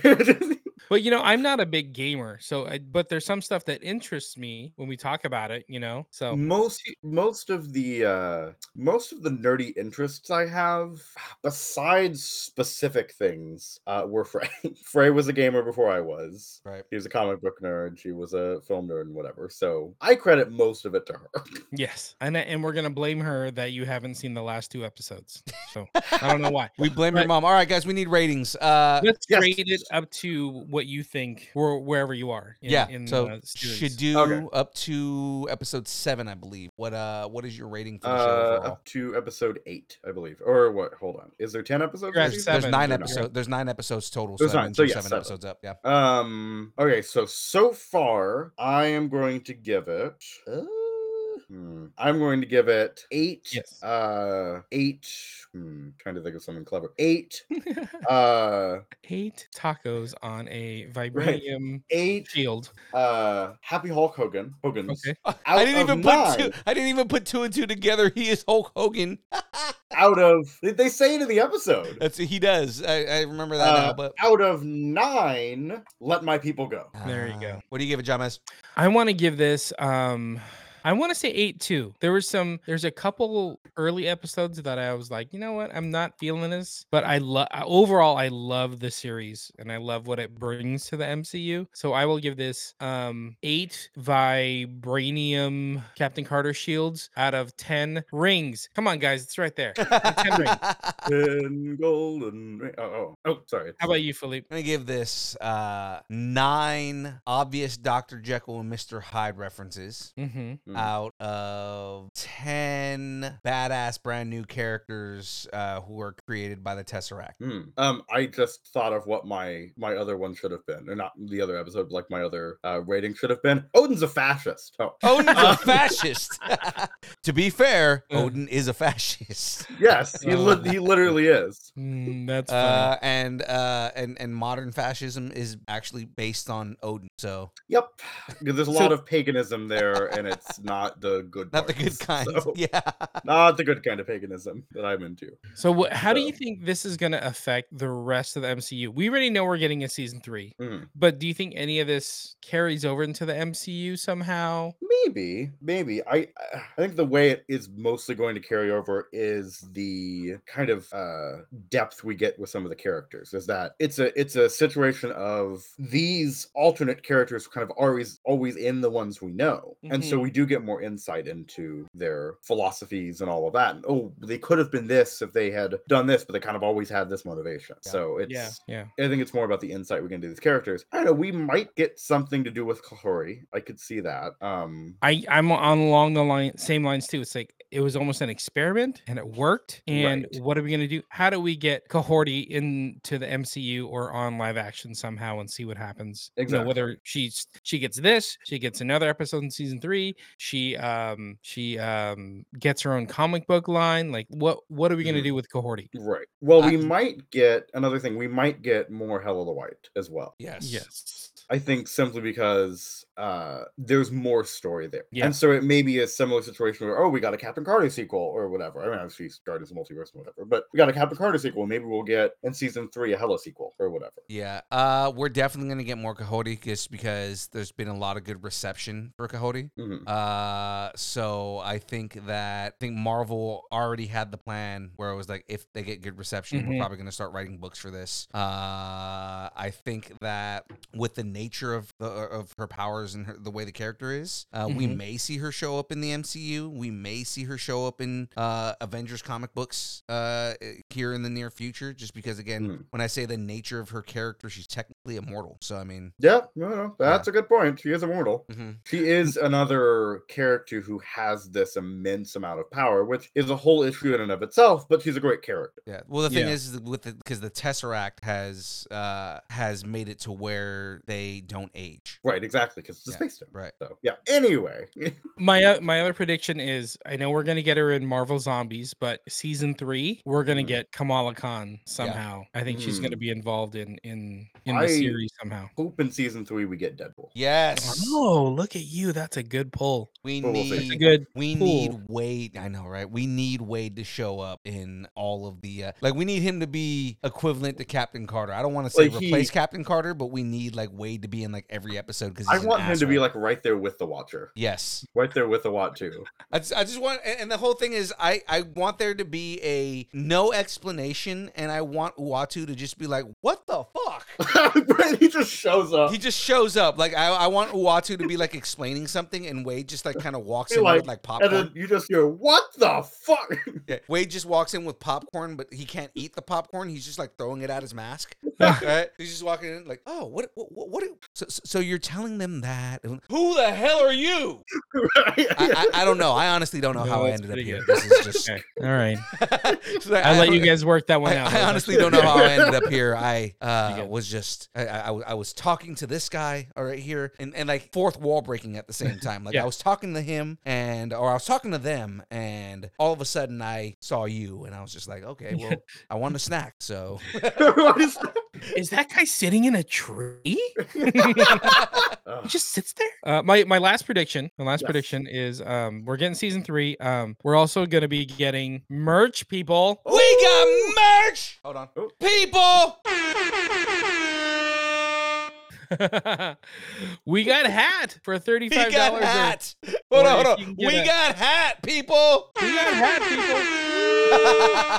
people. Or if you can find one in another uh, multiverse, we'll sell it to you each for thirty dollars. So um, whether it's Galaxy Gray or, or or I don't know, Bold Blue, I don't know, who knows what it's, what's out there in the multiverse. Anyway, we also have shirts. Get your shirts. We got the logo shirt. We got the character shirt. Uh, DM us at Distance Nerding on Instagram. Let us know what size you need. They're twenty bucks or twenty five if we got to ship it to you. Get multiple ones. They look they look they both look great. Yeah. You know, I, I love that Jahmez didn't remember the name of the product that he made. Which one? It's like so Galaxy Gray and Baller Black. I was trying to think of a multiverse blue one. But, Yeah, but you but you said Galaxy Black. That's why I was like, okay. Oh. Anyways, if you want more shirts, uh, go to lucharillas.com. I'm popping it into the chat. as we speak. And check out the Distance Nerdarilla. He looks so They got all the angry. sizes. Look at him. He just looks so angry. That's how I Yeah. feel when Philippe corrects me. Um, and then we got some scheduling. That's right, ladies and gentlemen. Our schedule, uh, the the shows and the things that we do uh, on Monday. We've got game streams from eight to twelve. Lately, I've been playing uh, Assassin's Creed Mirage. Uh, we are getting to the end game of Assassin's Creed Mirage, uh, and and getting towards the end of that. Uh, we're also playing Cyberpunk 2077. Uh, finally got all the stuff working. I figured out why uh, the games weren't streaming correctly, uh, and it's because uh, Xbox has a 4K button that automatically upconverts everything to 4K if you are on a 4K monitor, and the streaming uh, card doesn't support 4K, so it cuts everything I off. see. So I just have to turn off upconvert to 4K and it works. Um, but uh, that's that's the games right there. Now I have been periodically jumping on and playing uh, Call of Duty just randomly on Nice. on stream, so you guys can catch me uh, just playing Call of Duty, and uh, we've actually been getting a whole bunch of followers while I've been doing that too. So it's been fun. It was so hectic. You never stop moving in Call of Duty. No, you do you do not. It's it is not the uh thinking man's game like all the other games that I play. Like this is more Call of Duty is more reactionary. It's more how fast can you react to the crazy things that are going on. And Jahmez came in the last stream, he came in at the perfect moment because I was playing one of the most hectic maps in the game. So it's like constant action all the time. It's you're being shot from every direction. You're uh you know, it's it's a very small four corners map and there's very little places to hide. So if you go like you're just always being shot. So it's just like it's finding the strategy of like surviving that map and it's really hard, Mhm. but still. Um yeah, it- uh, with that right there, uh Tuesdays uh from 6:30 to 8:30 uh or 6:30 to whenever we finish is uh the show you're watching right now or listening to right now, the download. Uh where we talk news, rumors, uh trailer reactions, reviews, Easter egg breakdowns, fun stuff like that, guys. Uh we will continue continue to do that. Thursdays, the build from 6 to 8. Uh we talk with uh fun people anywhere from celebrities to uh comic book artists, comic book guests. Uh pretty soon we're going to be having uh you know, filmmakers and uh uh show runners for an ASEO company and uh famous comic People book that have shook hands with a rock. Right. Come on, man. Famous comic book creators like Melissa Flores. Oh, I'm sorry. I didn't mean to name drop there. Yeah, I did. Melissa Flores is going to be on in two weeks. I'm excited for that. Uh, so I'm hell of excited. I'm excited. You know who got super juiced when I told him that Melissa was coming on the show? Who? Matt, Matt. Uh, Matt Aguilar. That's Mm. awesome. Yeah, so Matt because he was talking about her because she just did a uh, Spider Gwen run and uh, and and he was talking about her on uh, on the new Comic Book Nation, uh, the comic book show that they just started doing, uh, and he was like, yeah, Melissa Flores just came out with this Spider Gwen run and it is amazing and I'm loving it right now. And I like text him as soon as I listened to the episode and was like, dude, Melissa Flores is coming on the show in like two weeks. And he goes, bullshit. so so That's awesome. so super excited for that. Um, Hey, maybe you hook him up and be like, "Hey, Melissa, that was a great interview. Can you maybe do an interview with a friend of ours?" And you get him an interview, and then And how then- happy is he going to be? and, and then maybe he can start getting us interviews because you've seen some of the interviews he's done, right? yeah, Yeah, he's Yeah. interviewed some people that I I would wish to interview on my on my best day. But I mean, yeah. yeah. But with that all being said, ladies and gentlemen, that is our schedule. Uh, oh, again, sorry, six to eight on uh, Thursdays, uh, where we talk with fun people. I build Lego on stream, uh, and uh, and you know maybe we might get a bracket or a top ten in there, Mhm. uh, and talk about that kind of fun stuff. Awesome. Liam, Yes. should do give us give us some some pluggables. Give us where we can find you besides Earth six one six. You know, where else, where else can we find you? Yes, I am SSU Studios here on YouTube and on Instagram. I do short films, music, and other nerdy stuff. I am also on Fray's channel. We have a little series called Classified, where we take your favorite pop culture characters and place them into their respective D&D classes. We also have a companion series called Journal of the Classes, where we go through each of the D&D classes and their subclasses. We have a new episode of Journal of Classes, the first of 2024. Uh, it'll be coming out on Friday. It is on Paladin, so that'll be really fun. Paladin Oh, is my cool. favorite class. So That is my we go. class as well. Nice. Uh, I am also in the Discord. World of Warcraft. That was my favorite class. What were you a paladin in World of Warcraft? Heck yeah. Nice. And his name was Uh, Adobo. Yeah. What his name was Adobo? Yeah. That's that's hella funny, dude. Uh, Dwarf Paladin. oh, dwarf Nice. paladin. Oh man, Nice. my uh my character in D and D, and I lost the sheet. So if I ever start playing Oh, D and D no. again, I've got to rebuild this character. Um, Mm. but he was a half orc paladin. Nice. Yeah, Nice. very very I mean, very hey, you know, difficult I'd always to play. be happy to to run a game for you or Yeah, something. it's a very, So- very, very difficult character to play because you're Right. fighting nature against nurture, right? So, Right, and it's yeah. Who who was his um patron? oh, paladine, Nice. right? So you you, Nice. you pray to the god, you pray to paladine for uh for guidance in battle. And I would, Right, I, and I would right. always get uh I would always get my, my, my DM would always give me extra um extra uh, class points Mhm. because before every battle I would I, I would pay for, uh, I would pray for guidance before before a fight so that I would uh so, so that I would fight righteous and true Mm. and not uh and not succumb to my uh to my nature and my anger. My my first paladin. I don't want. We could. We need to get through this. But my first paladin was a uh was like really pious, and then came to realize that the god he was worshiping was evil. Oh man, who's who's this god? Uh, it was a homebrew thing. Okay. from somebody else. But it was well, it was that, and then he realized he was also the god he had been worshiping, or one of the gods he had been worshiping. Uh, he was kind of his son in a way. Oh, so he was a demigod. He, he was a demigod, exactly. Okay. So it was it was really interesting in this all the drama and everything. So he kind of went from lawful to chaotic good at some So point. So he was Percy Jackson. kind of, kind of. it was. Oh God. It was a, yeah. It was. a have you thing. you haven't So, started watching it yet, huh? I have not. I'm going to probably tomorrow. I watched so- episode four yesterday. It was amazing, dude. You have to you I I I want specifically I want your take I, on the show. I need to watch it. I Yeah. need to because that was my childhood. Um. Anyway, I'm also in the distance starting sphere. I am on the download on Tuesdays. As you can see, the build on Thursdays. I will not be on this Thursday, but normally I'm on the build on Thursdays. Uh, I'm also on Kyber Cave Productions for the Saturday morning nerd out, and now the New Order as well. Woo! Ooh, so nice. So nice. I like that. All right. That is good. All right. Have something you want to discuss? Tell us what you're nerding out on and make sure to let us know in the Facebook group, The Distance Nerdington Post. Now, ladies and gentlemen, I say it every week. You guys know you can do it. All you got to do is head over to, uh, if you want to support us the best way you can, you can head over to distancenerding.com uh, and click on that button at the top that says join the taco party. Because, ladies and gentlemen, you can join the taco party. That's right. So when you join the taco party, you buy us a taco. Uh, that makes it so that way we can continue to do all the fun stuff with you guys for you guys. We can we can get better prizes. Um, we can uh, make sure Shadu doesn't drop everything all over his bedroom. Uh, we can uh, you know.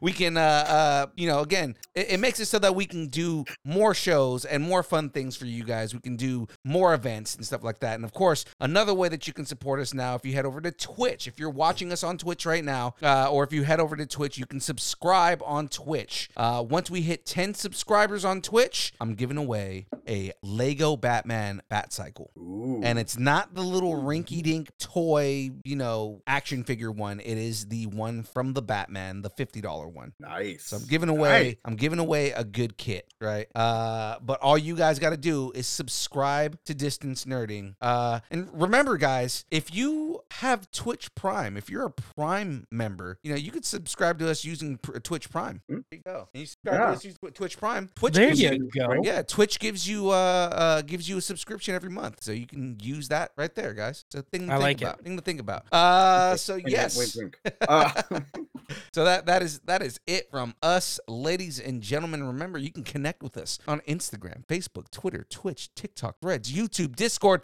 MySpace, Vine, GeoCities, Friendster, Second Life, AIM, Farmers Only, Christian Mingle, OnlyFans. It's only pictures of Aaron Watson's feet and mandals and the beard. It's weird, but it's sexy at the same time for some reason. Uh, and of course, if you'd like us to break up with your boyfriend, girlfriend, significant other, pet, schoolyard bully, annoying neighbor, or just tell us how much you enjoy us, hate us, or wish the internet would completely consume us and spit us out at the feet of the gods themselves. When I say the gods, I mean uh, Odin and Loki and uh, and Thor and Hela and Balder. Don't forget and about Balder. and Balder, Balder. Balder.